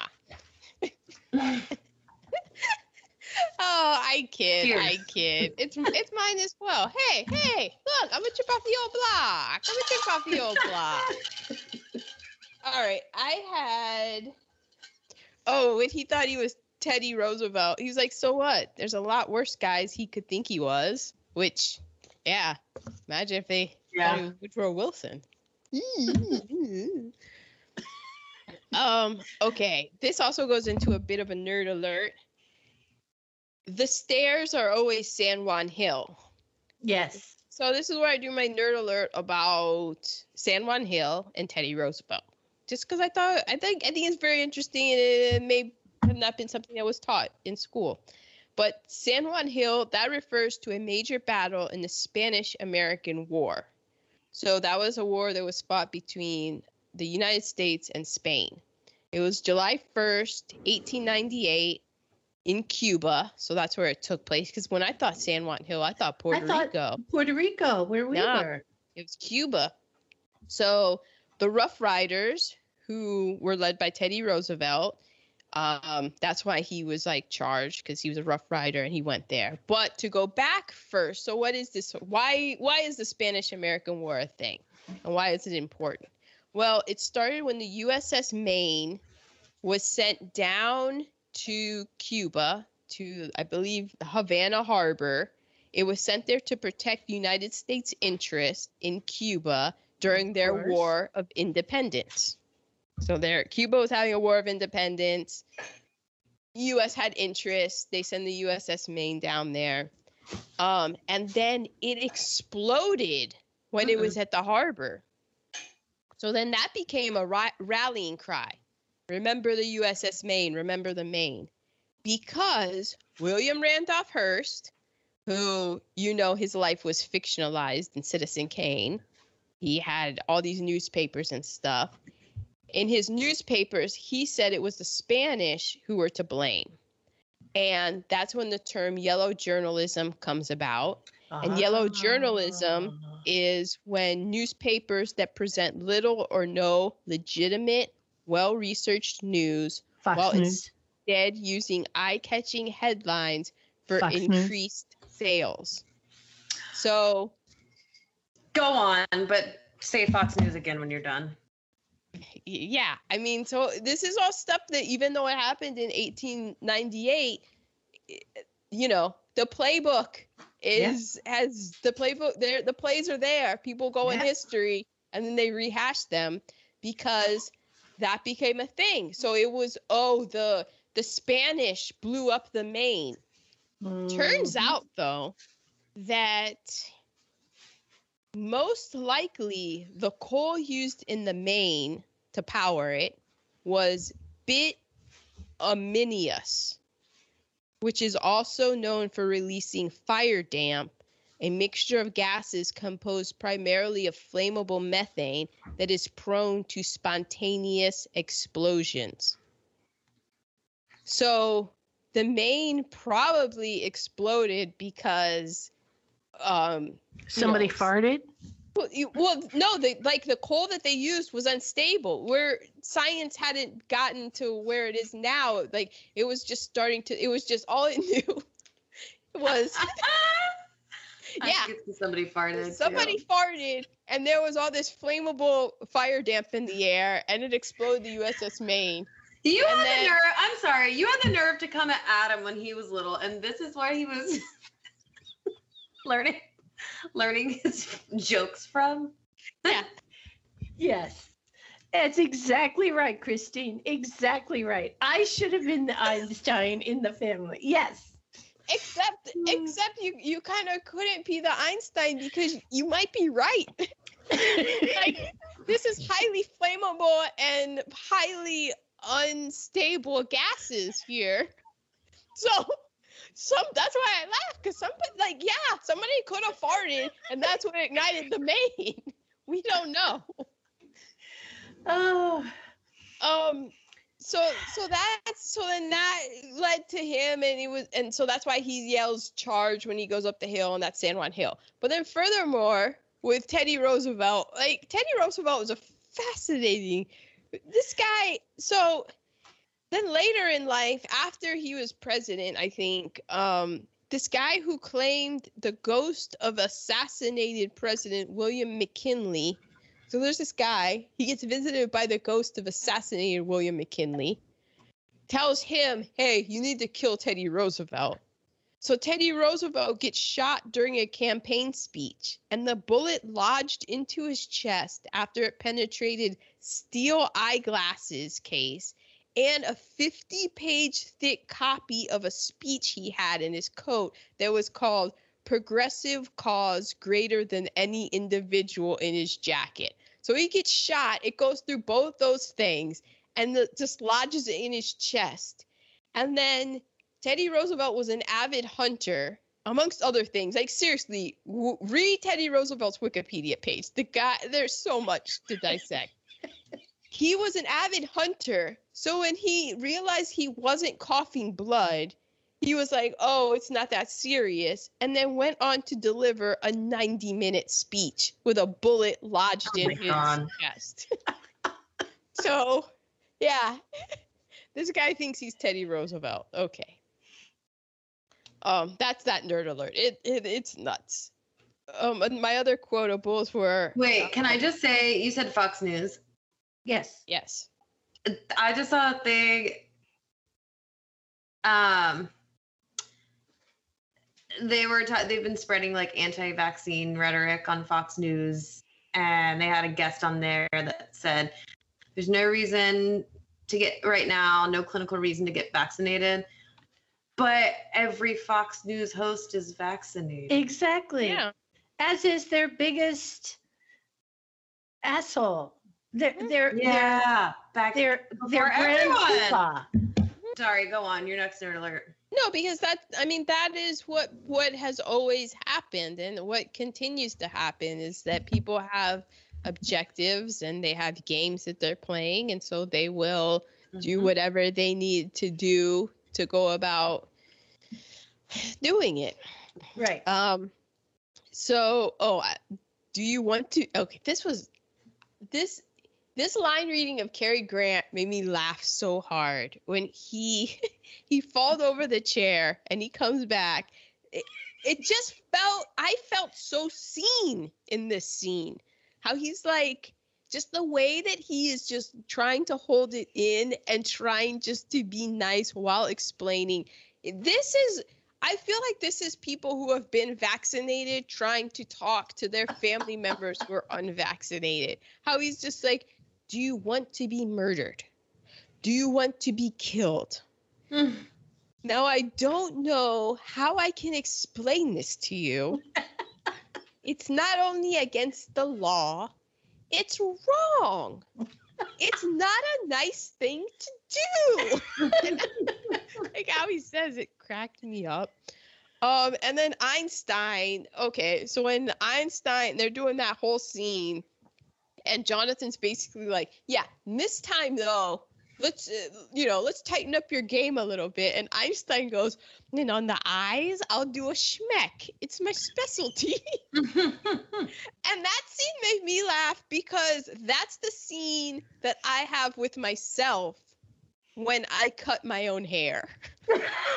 It's basically the well last time and like hey t- remember last time? This is what happened remember? And then the other half of me is going i'm gonna do my the schmeck the specialty. I got it all under control. And then i take another swig of a drink and i was like i was a little too intoxicated last time. This time i'm fine. And then i i hold up my my shaky right hand and i'm like uh, no, I hold up my still left hand and I'm like, look, calm. And then I hold up my shaky right hand. I'm like, this is what I cut my hair with. And it's that scene is ah, that is me cutting my hair.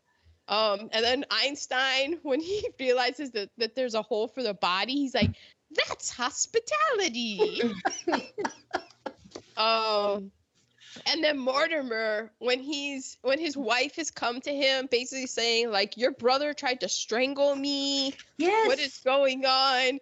And then he's on the phone and he just goes to, "I can't hear the man." That made me, I lost it.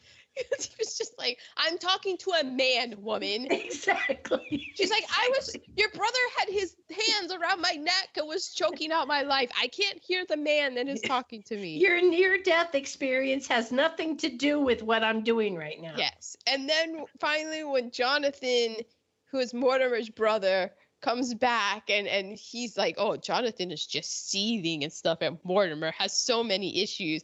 And then he just like comes up to Mortimer and he just goes, I've led a strange life, Mortimer. I was like, oh my God. Like, your sibling just comes back looking like Boris Karloff with like perpendicular scar lines. And he's basically like towering over you, going talking about how he's led a strange life. I was chilling, chilling. This So- movie must be seen. Guys, please just watch it. Okay, those were our quotables. So now we are to LVP. Yep. I'll go first. Okay. Okay. My LVP is Elaine.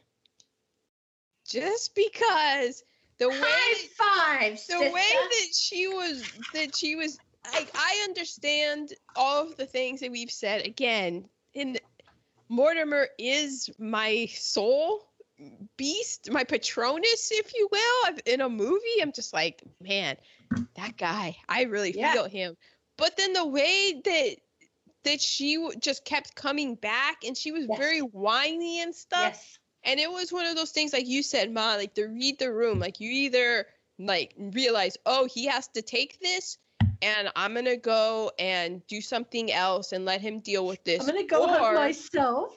yeah or no i need more from a relationship. No i'm, I'm worth more than this. All right. Ba- and bounce. Yes. like her her character was whew, oh it was just tough. It, It was. was. just tough to see a woman. I was like girl you are worth more than that. Unless you know more but whew, and And that's Later- yours as well. when you get perspective and you see what he was going through, if you can then go, okay, I can excuse that, then you can come back. If not, then go find yourself somebody who's going to be there for you, no matter what's going on. I personally didn't do that. So. And Christine, your LVP. Mhm. I guess unpopular opinion.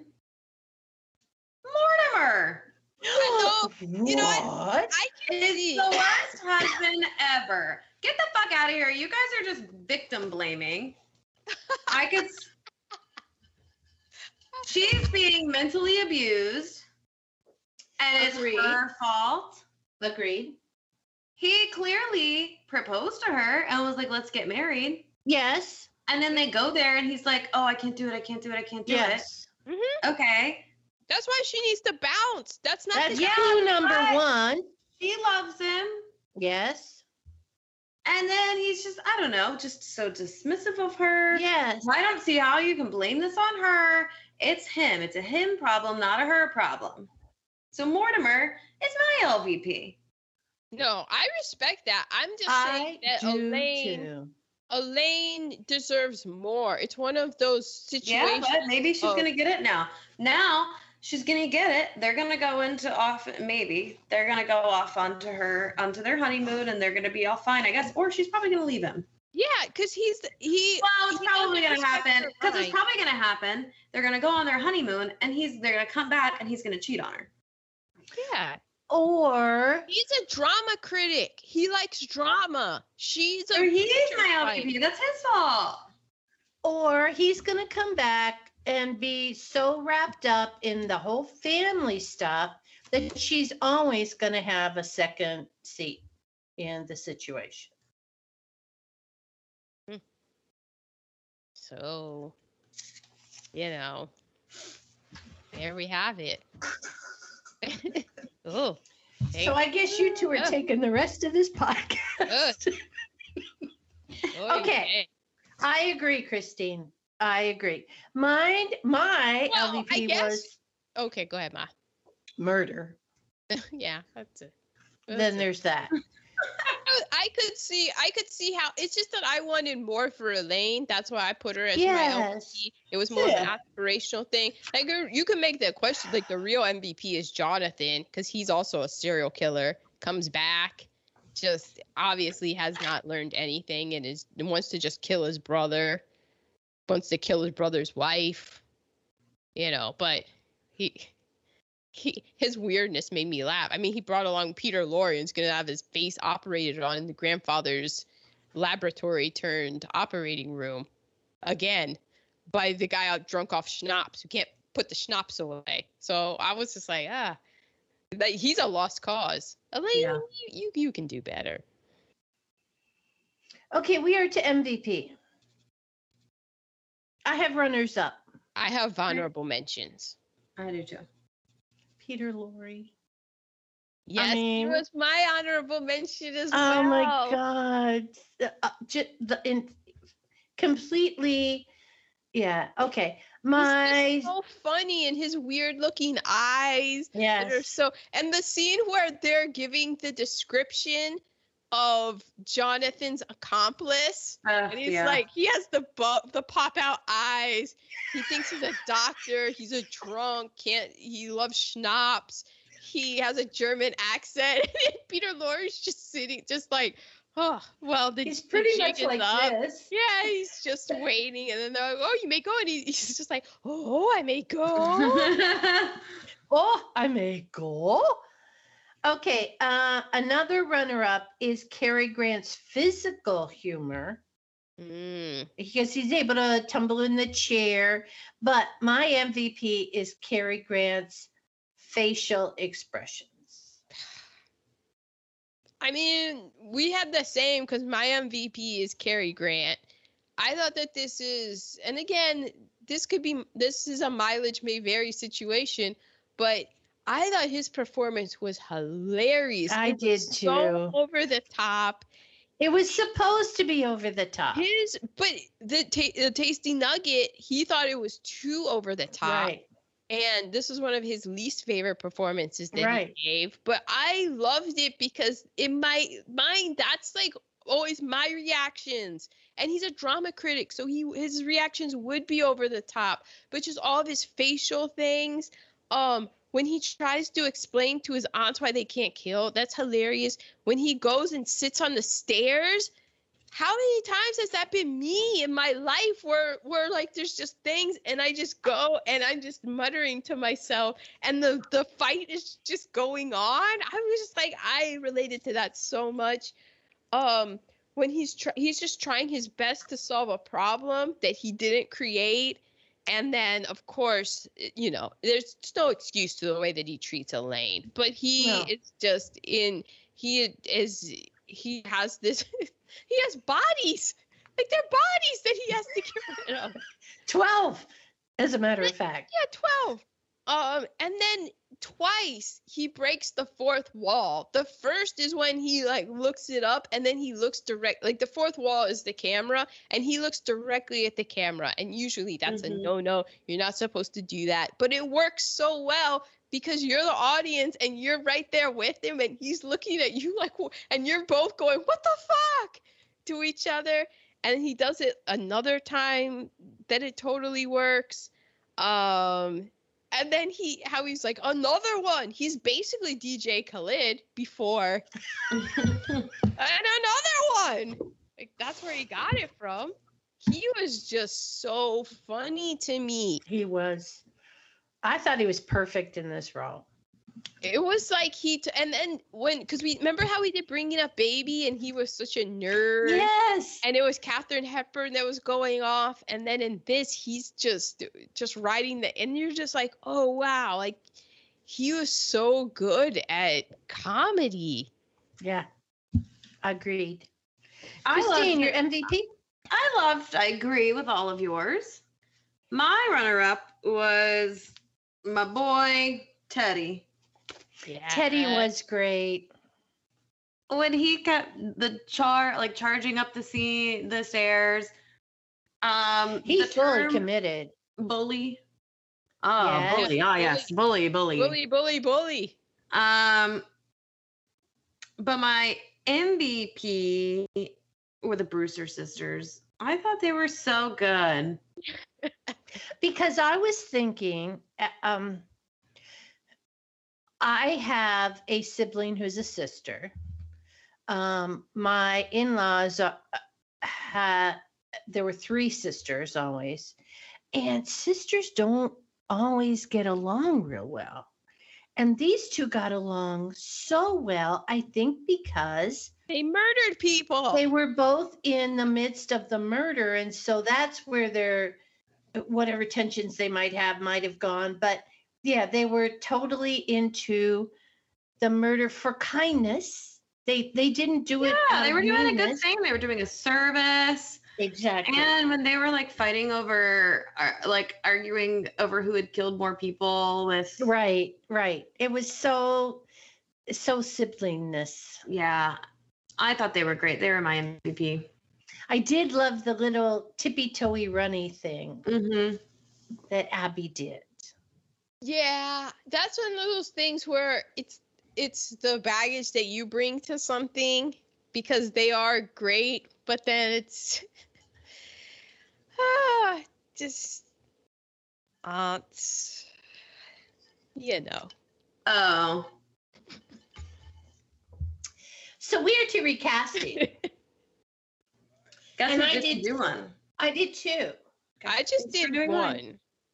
I did Mortimer, Elaine, Martha Abby, Jonathan, and Einstein. Oh wow, I only did Mortimer, Elaine, Teddy, Abby, and Martha. I didn't do Teddy. So my first one, my Mortimer. Now, okay, Bill Hader, Yeah, he would be a good mortimer. comic Mortimer. timing. Yeah. So Elaine is Kristen Bell. Yeah, but uh, but I the thing with Elaine, like Kristen Bell as Elaine would have been like, all right, I'm out. You know, Yeah, like the part would she need to be would've, yeah. I mean, honestly, Elaine is an underwritten part. I totally agree. Totally agree. So everybody I have for Elaine is like just an afterthought. Mm-hmm. Martha, the one with the high collar, Oh, Martha had the high collar. Okay. Maggie Smith. Yes, I thought the same. My Abby is Kathy Bates. Yeah, Mm. that that's pretty good. My Although Jonathan, Kathy Bates would probably take a little bit umbrage to be like, "Oh, you think I'm sisters with Maggie Smith?" Excuse me. there. I mean, she could have been the first versus the eighth. yes, yes, Okay. definitely. My Jonathan is Ted Danson.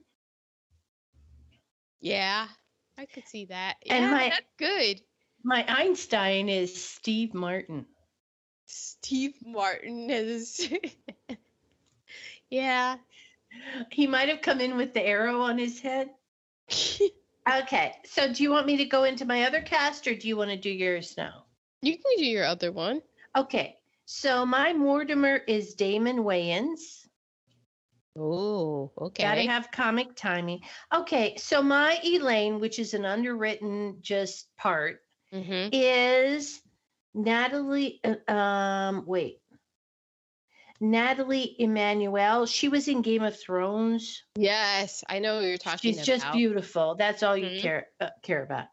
Um, my Martha with the high high neck is Lynn Whitfield. Mm, My Abby is Alfre Woodard. Yeah. Totally different vibe on this. On It this is. movie. Also, it's just the, the that this would have just been like the cops would have just shut this down Okay, just like, give me just- give me my moment. Give me my moment. Because my Jonathan is Samuel L. Jackson. Yeah. And of course, my Einstein would then be Kevin Hart. a totally different Oh, vibe you'd be of good. the movie. Yeah. I. I do that. Okay, so my This was the first person that I cast. Actually, I'm gonna go. I'm gonna go backwards. Okay, Okay. so my Martha is Judy Davis, who's an Australian actress. Oh my I- gosh. She's fantastic. Yes, she played.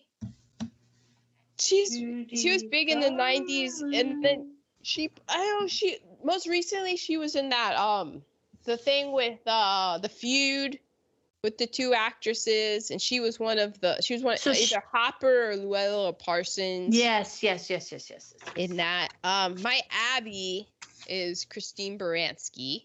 Mm. Did you see the likes that one. last, the good no, fight? I haven't seen it yet. Oh my god. Oh my god. Uh, my Teddy is Nick Offerman. Yes, totally. My Yeah. Elaine, this is a little bit beneath her, but I, I went with the, the vibes. Florence Pugh.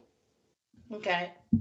And then I recast Mortimer. This was the first that I recast because what he was doing, there was one thing when he went out with the cab and he had a, his, no, it was the hat. When he put on the, the murderer's hat and he, and they were like, oh, Mortimer. And he's like, what? And he's like, you're wearing the dead man's hat. And he, Cary Grant just gives a like, woo, like it's very cartoonish and takes it off. And that to me reminded me so much of a Liz Lemon move that I was like. Mortimer is Tina Fey. okay. Like, I just- was trying to do a, a gender flip, but I was like, no, that's There were so many things that that Cary Grant's character did that I'm like, oh, I feel like oh yeah, Liz Lemon would have completely Yeah. done that. And then Yeah. I just really wanted to see like, oh, Tina Fey as like you're mur- like her aunts are murdering all of these people, and then That's I couldn't true. really figure out like the. So I just went with it, but it would that would have been hilarious to me. Because I didn't want the aunts to be uncles because you kind of assume that men are serial killers. Mm-hmm. I wanted it to still be old, really nice old women that were the serial killers. It was just like Tina Fey, Christine Baranski, and Judy Davis. Sign me up! Oh my gosh! True. Okay, so we are two tasty nuggets. I have often said Cary Grant felt that his performance was over the top, and he blamed Frank Capra because Capra kept wanting him to go over the top. Well, usually before Frank Capra, it would be his over the top, and then they would do takes to like reel it in. But, and this is like a, a tasty nugget. So this movie was completed in early 1942, but it wasn't released until 1944.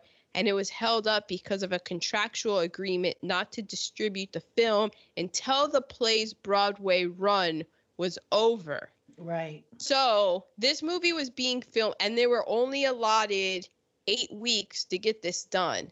And Frank Frank Capra had already, um, because you know, the Japanese had already attacked Pearl Harbor in December of 41. So Frank Capra knew that he was going to report to duty. He had things that he had to do. He had only eight weeks to get it done. So he didn't have the usual leeway of being allowed to retake. And he also had like editing rushes because you know everybody was it was war effort everybody had to he had to go off and make why we fight so that people would sign up for the military and fight and stuff so that's why they just went with it and it's just like there was no time to raid him in which i'm glad for Oh, me too. Yeah, he kept promising Cary Grant and the studio, somebody in the studio thought he w- it was over the top, that they would reshoot those scenes, but they didn't. They didn't have time. Um, Boris Karloff really wanted to play the part because he Mhm. had it on Broadway, but Broadway would not release him to do it. well because the all the other people so the aunt teddy were Mhm. released to go do it and boris karloff was was boris karloff he was a big draw and he was also one of the backer he was an investor in the stage production and a main draw so he couldn't leave for eight weeks to leave broadway because people wanted to come see him play this role and he was also had a financial investment so they took those three and Karloff stayed so that people would still go to see, you know, the play. It- what's the answer to every question? money, money, money, money. But they had proposed that Humphrey Bogart could Mm. play the part of Jonathan on Broadway Hmm. to release Boris Karloff to do the film, but the Broadway people said no. I think it's well, it's also interesting because Humphrey Bogart is was not a tall man. And I think part Exact- of it he would have had to wear physical. risers or something. Yeah. Stilts. What are Stilts. we talking about? Still, Full on I'm glad you guys. I'm glad you guys wrote that down because I couldn't remember why. So I just wrote that he played Boris Karloff played that part in the play, but he couldn't in the movie because he was busy. Yes. okay, I have one of the first product placements in this film. Oh, is it for arsenic? It is not. It is for the telephone that had the uh, Oh, receiver and the microphone in one piece. Remember the old telephones? You had to hold the part. People don't young kids, they don't know about that. They don't know from that. So this was one of this was called the French telephone that has nothing to do with kissing. It is that the uh, earpiece and the microphone are all in one piece. Uh, Yeah. That was the Bell Telephone Company's placement of the French. Wow. wow. Welcome. Yes. Okay. People who were offered the part of Mortimer. hmm Ronald Reagan. And Do you Jack. think that if Ronald Reagan had had a more successful. okay. no.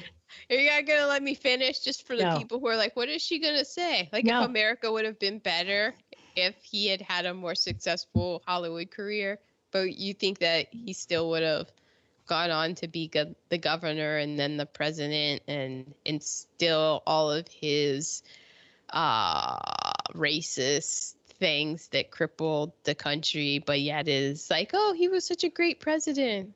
He was the quintessential Republican president. I have no idea what you're talking about. But do you think he would have been president if he had gotten all of these part like if he had become a Hollywood big time? Or you're just like, oh no. They probably would have picked somebody else.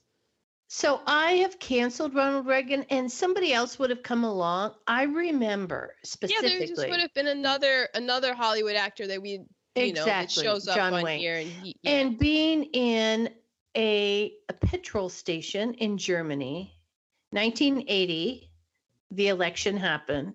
Ronald Reagan was elected president, and a couple on a motorcycle were at the petrol station in Germany when Poppy and I were filling up, and they point to the Time magazine of Ronald Reagan as our new president and look at us with our USA plates and go, What the fuck? And we look at them and go, We don't fucking know. So it was like in 2016 all over again, history repeating itself, but like even more sinister. Yeah, way, way. I mean, let Nancy Reagan and her, you know, occultists run the country. It was better than. It was, excuse me, it, an ast- astrologist. I will have you know.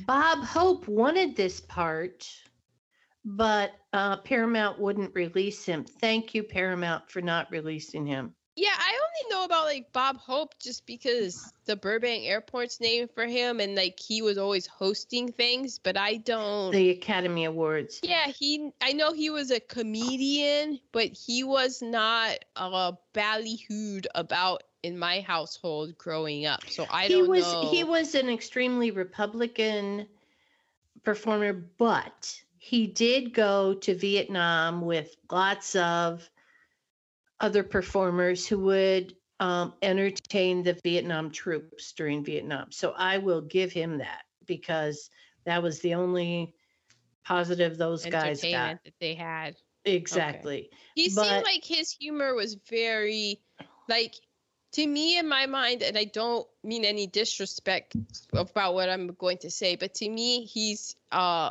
like he seems like Jay Leno. He you was a know, like the 1950s comedian, Yeah.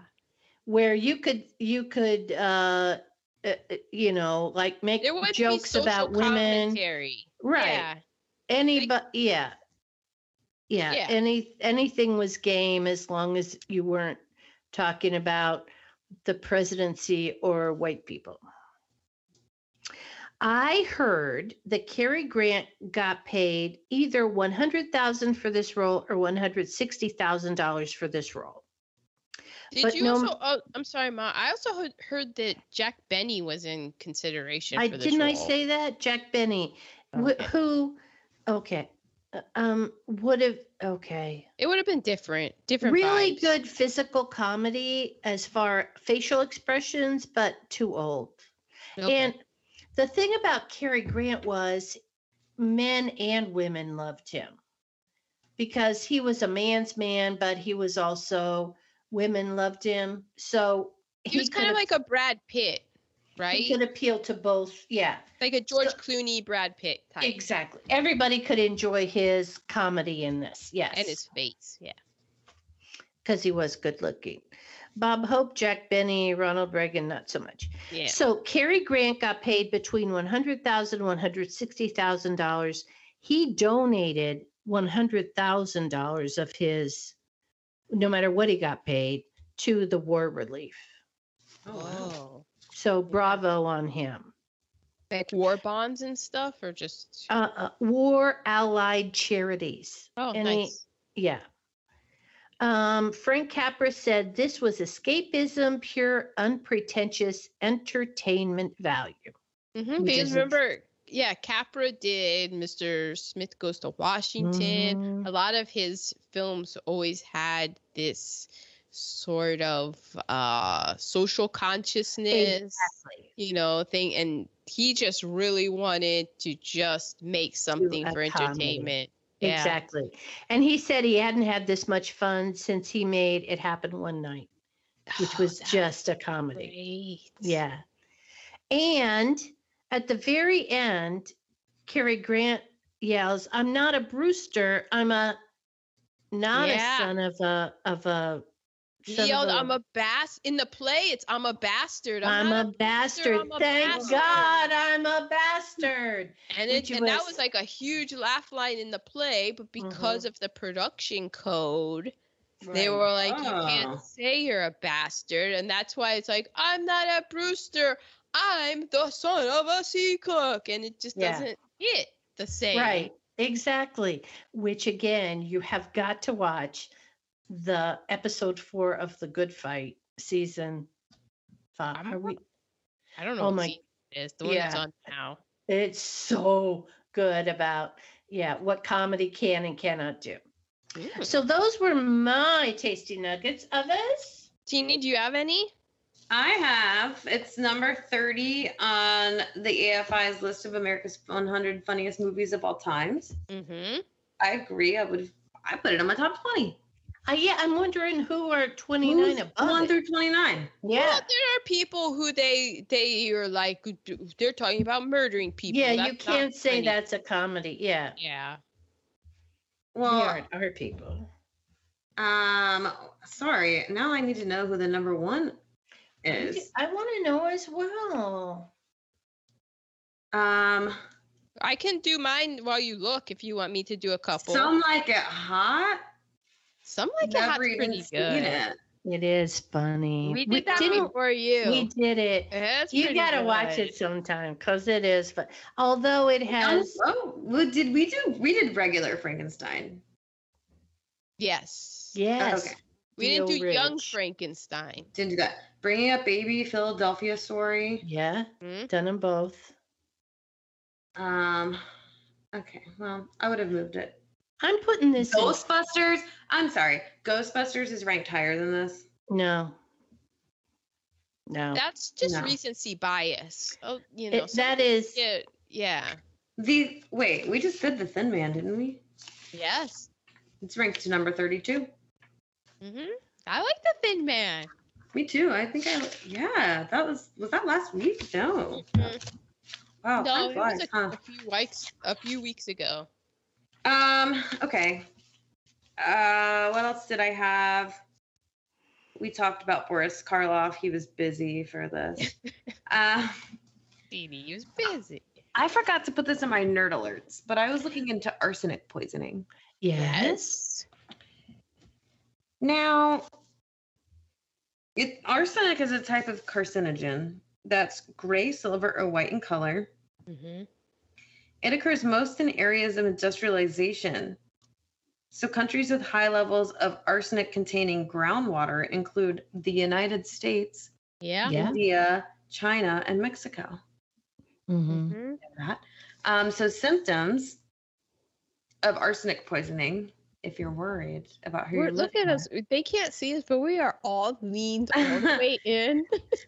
red or swollen skin. Oh God, Erin's gonna be like, I have arsenic. She is. She I've, is. I've arsenic poisoned myself somehow. Um, so red or s- red or swollen skin, skin changes like warts or lesions, abdominal pain, I had cramps this week.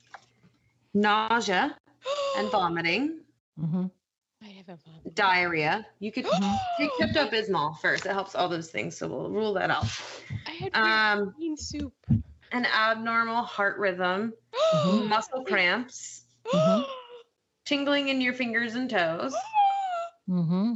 Long long term symptoms are darkening skin, constant sore throat.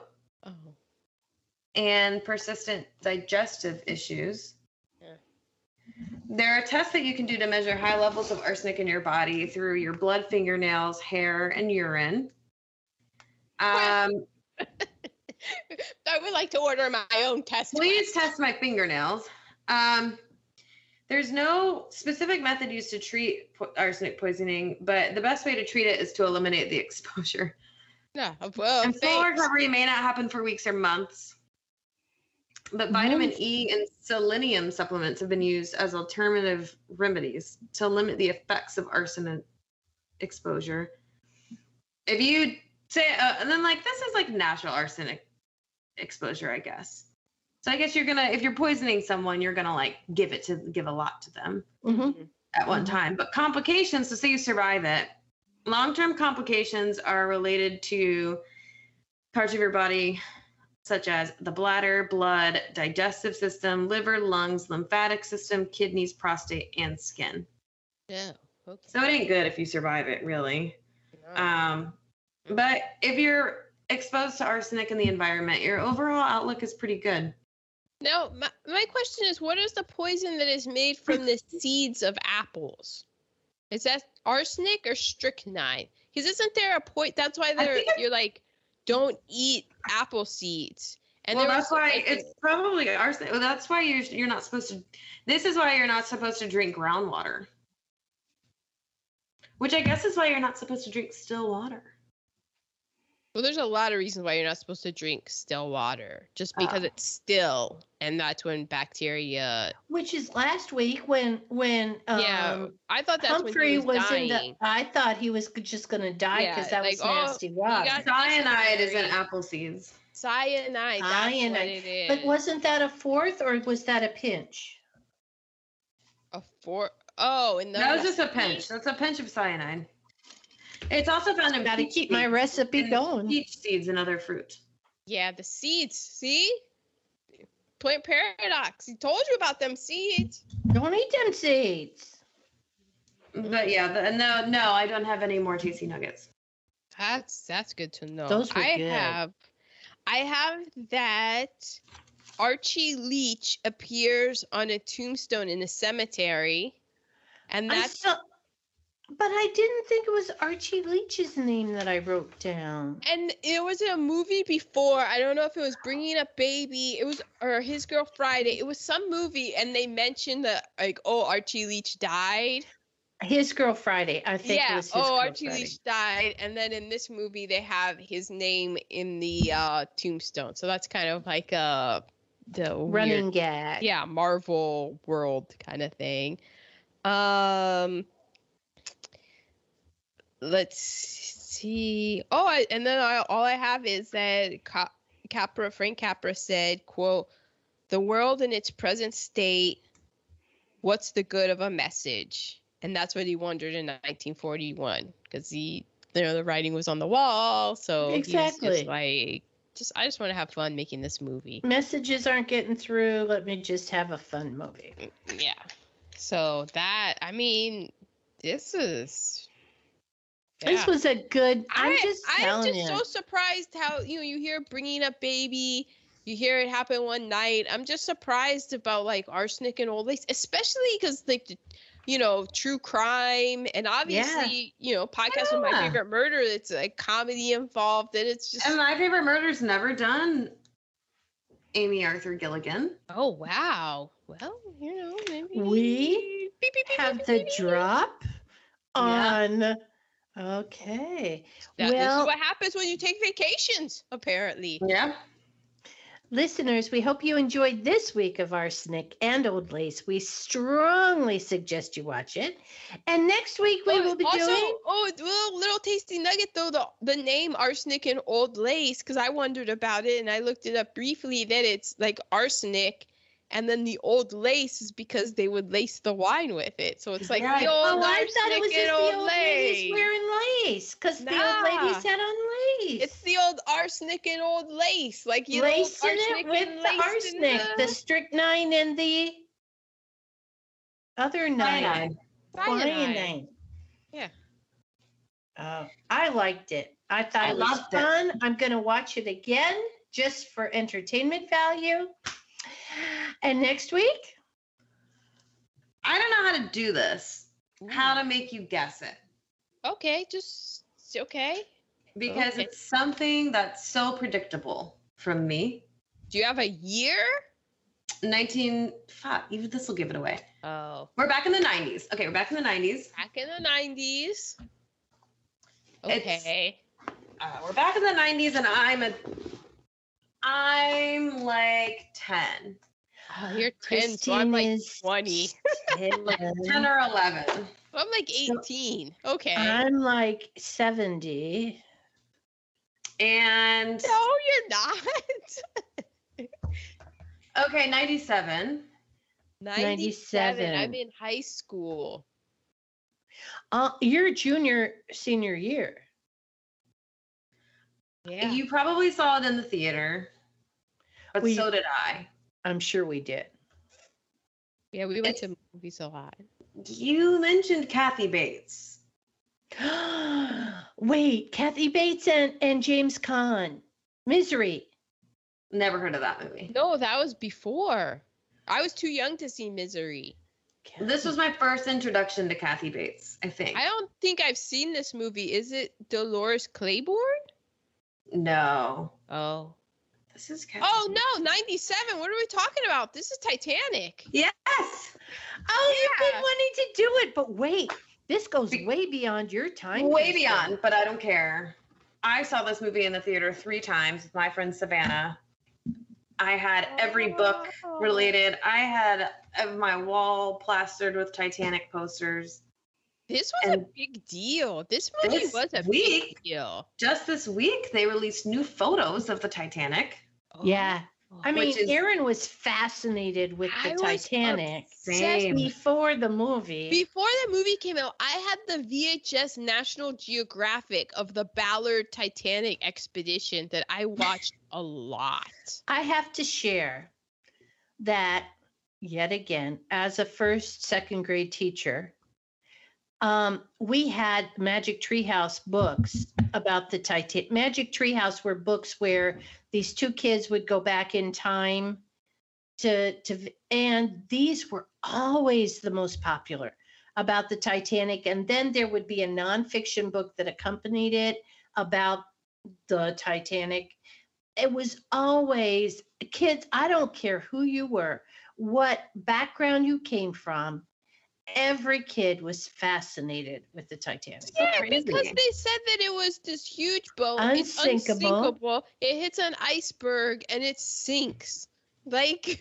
It shreds like a Yeah, and I and I had a couple of So the Everett Company just took a successful dive and saw the Titanic and got new pictures, which I was really excited to see. But then it's just like all you can see is like the ocean floor and like Yeah. a piece And of a whole lot tile, of like- like I'm sorry, this because, has been I done mean- already. You know, But like, but when that kind of stuff, like this was what 88 and stuff when that Titanic. 85 when they discovered it. Yeah, so we're we're approaching 40 years of more uh pressure because the pressure Yeah. of the Right, floor, right. The more So like yeah, you have better technology now, but the ocean's done a lot more Mhm. also. ocean's gonna do its ocean But- thing. also uh, my other you know i've been looking for a sign to do it i guess so that was one but then last week there was all the flooding in manhattan Mhm. specifically in the bronx where there was a subway station that was underwater like no i don't think anybody got hurt or anything so but you, there was photos of like video going down and somebody put over the music of for god's sakes there's women Uh. and children down here Yeah. and so i just And why couldn't Jack get on her door with her? I never understood Yeah. why Jack couldn't get up on the door with her. It was I a mean, whole wooden yeah. door. And then what's her face is in that mo- show we just all watched. and- Kate, that's why Teeny props to you though with the guessing because you didn't lead. You led with Kathy Bates. You didn't. Yeah, lead I with, couldn't oh, say Kate Winslet, Kate Leonardo, Winslet, Leonardo DiCaprio. True. Even Because Billy she was- Zane, I would have been like Titanic. Wasn't she um, Molly Brown? Like, Yeah, she's the Yeah. unsinkable Molly Unsinkable Brown. Molly which Yeah. Brown. I'm sure there's going to be nerd alerts about that. and I just read a novel. So many novels come from it, where there were two girls coming from Ireland from the same family, and they had different jobs waiting for them. And the one sister drowned, and so the other sister took her her part. She Like better she, job. she had a way better job waiting for her. Damn. Yeah, and uh, yeah, it was really there good. was something also weird, teeny, within the week where I was reading. I forget who it was, but it was somebody who they survived the Titanic, and then they were on another famous boat that crashed. God And was the thinking who survived Lusitania? It was something. I mean, I the week, yeah. I don't even think I need to watch the movie because Oh, I do. I haven't. I need it. to mean, I'm watch it, going to, but I don't think I need to. I've seen it a thousand times. Aaron, remember a us going to see it?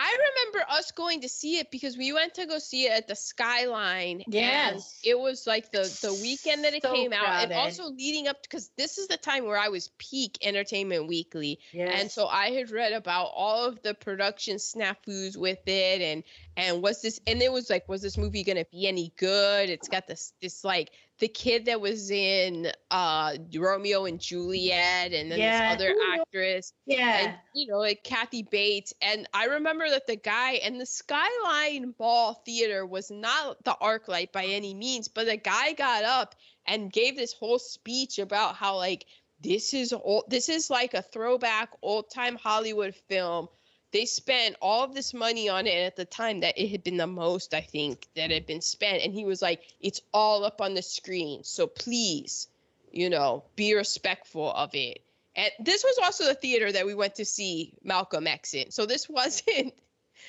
the, you know it know, was a small little theater. It was crap I mean, every seat was taken. We were over on the side. Yeah, it was like selling out. It yeah. was like, a, and it was a, it was the a only movie I've deal. seen more than once in the theater.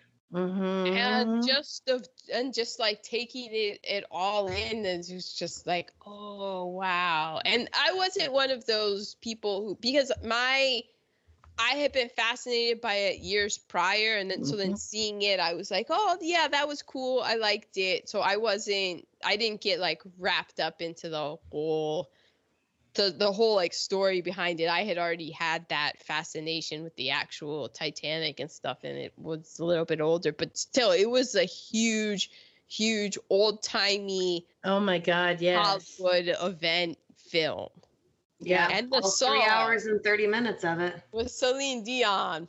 How her heart would go on Mhm. near far. Wherever But- you are. In high school, though, like definitely, I had peers who went to see it like every weekend and Mhm. were obsessed with it. And I was just like, hmm, I already was that. I already went through this nerd hole. Hmm. But this will be interesting with our power of cast and a whole new look at it. Mhm. People are like, nah, man, no. I'm not getting back on the high seas. Plus, black people weren't even down there with the with the Irish. No, like the power of caste is gonna be changed, and like uh, the Irish are who the black people. Mhm. Yeah, yeah. It's oh, you know. Oh, this will be fun, Christy. Perfect summer. Is, and also time. Obsessed with the Drake Pratt passage, so I've been into like seas and rough seas and how scary that is, and like Terrifying. even oh, are we even sure that that the UFOs are coming from outer space, or how do we know they're not in the ocean? Yeah, I'm just saying. We don't 80 what is it? 80 80% of the ocean is Totally hasn't even been dis- 95. discovered yet. yeah, that we have no idea what it is. So Yep. Oh, this will be fun. This is out Well- a perfect summer blockbuster for for Gone with the Bushes. Well, oh wow! next week's podcast gonna be. I know How long is next week? I know. Oh boy. it might be a two-parter because the week after that we won't be together. So, Oh. well, we hope you enjoyed Arsenic and Old Lace as we did. And next week, oh my God, Titanic. Hmm. Bye.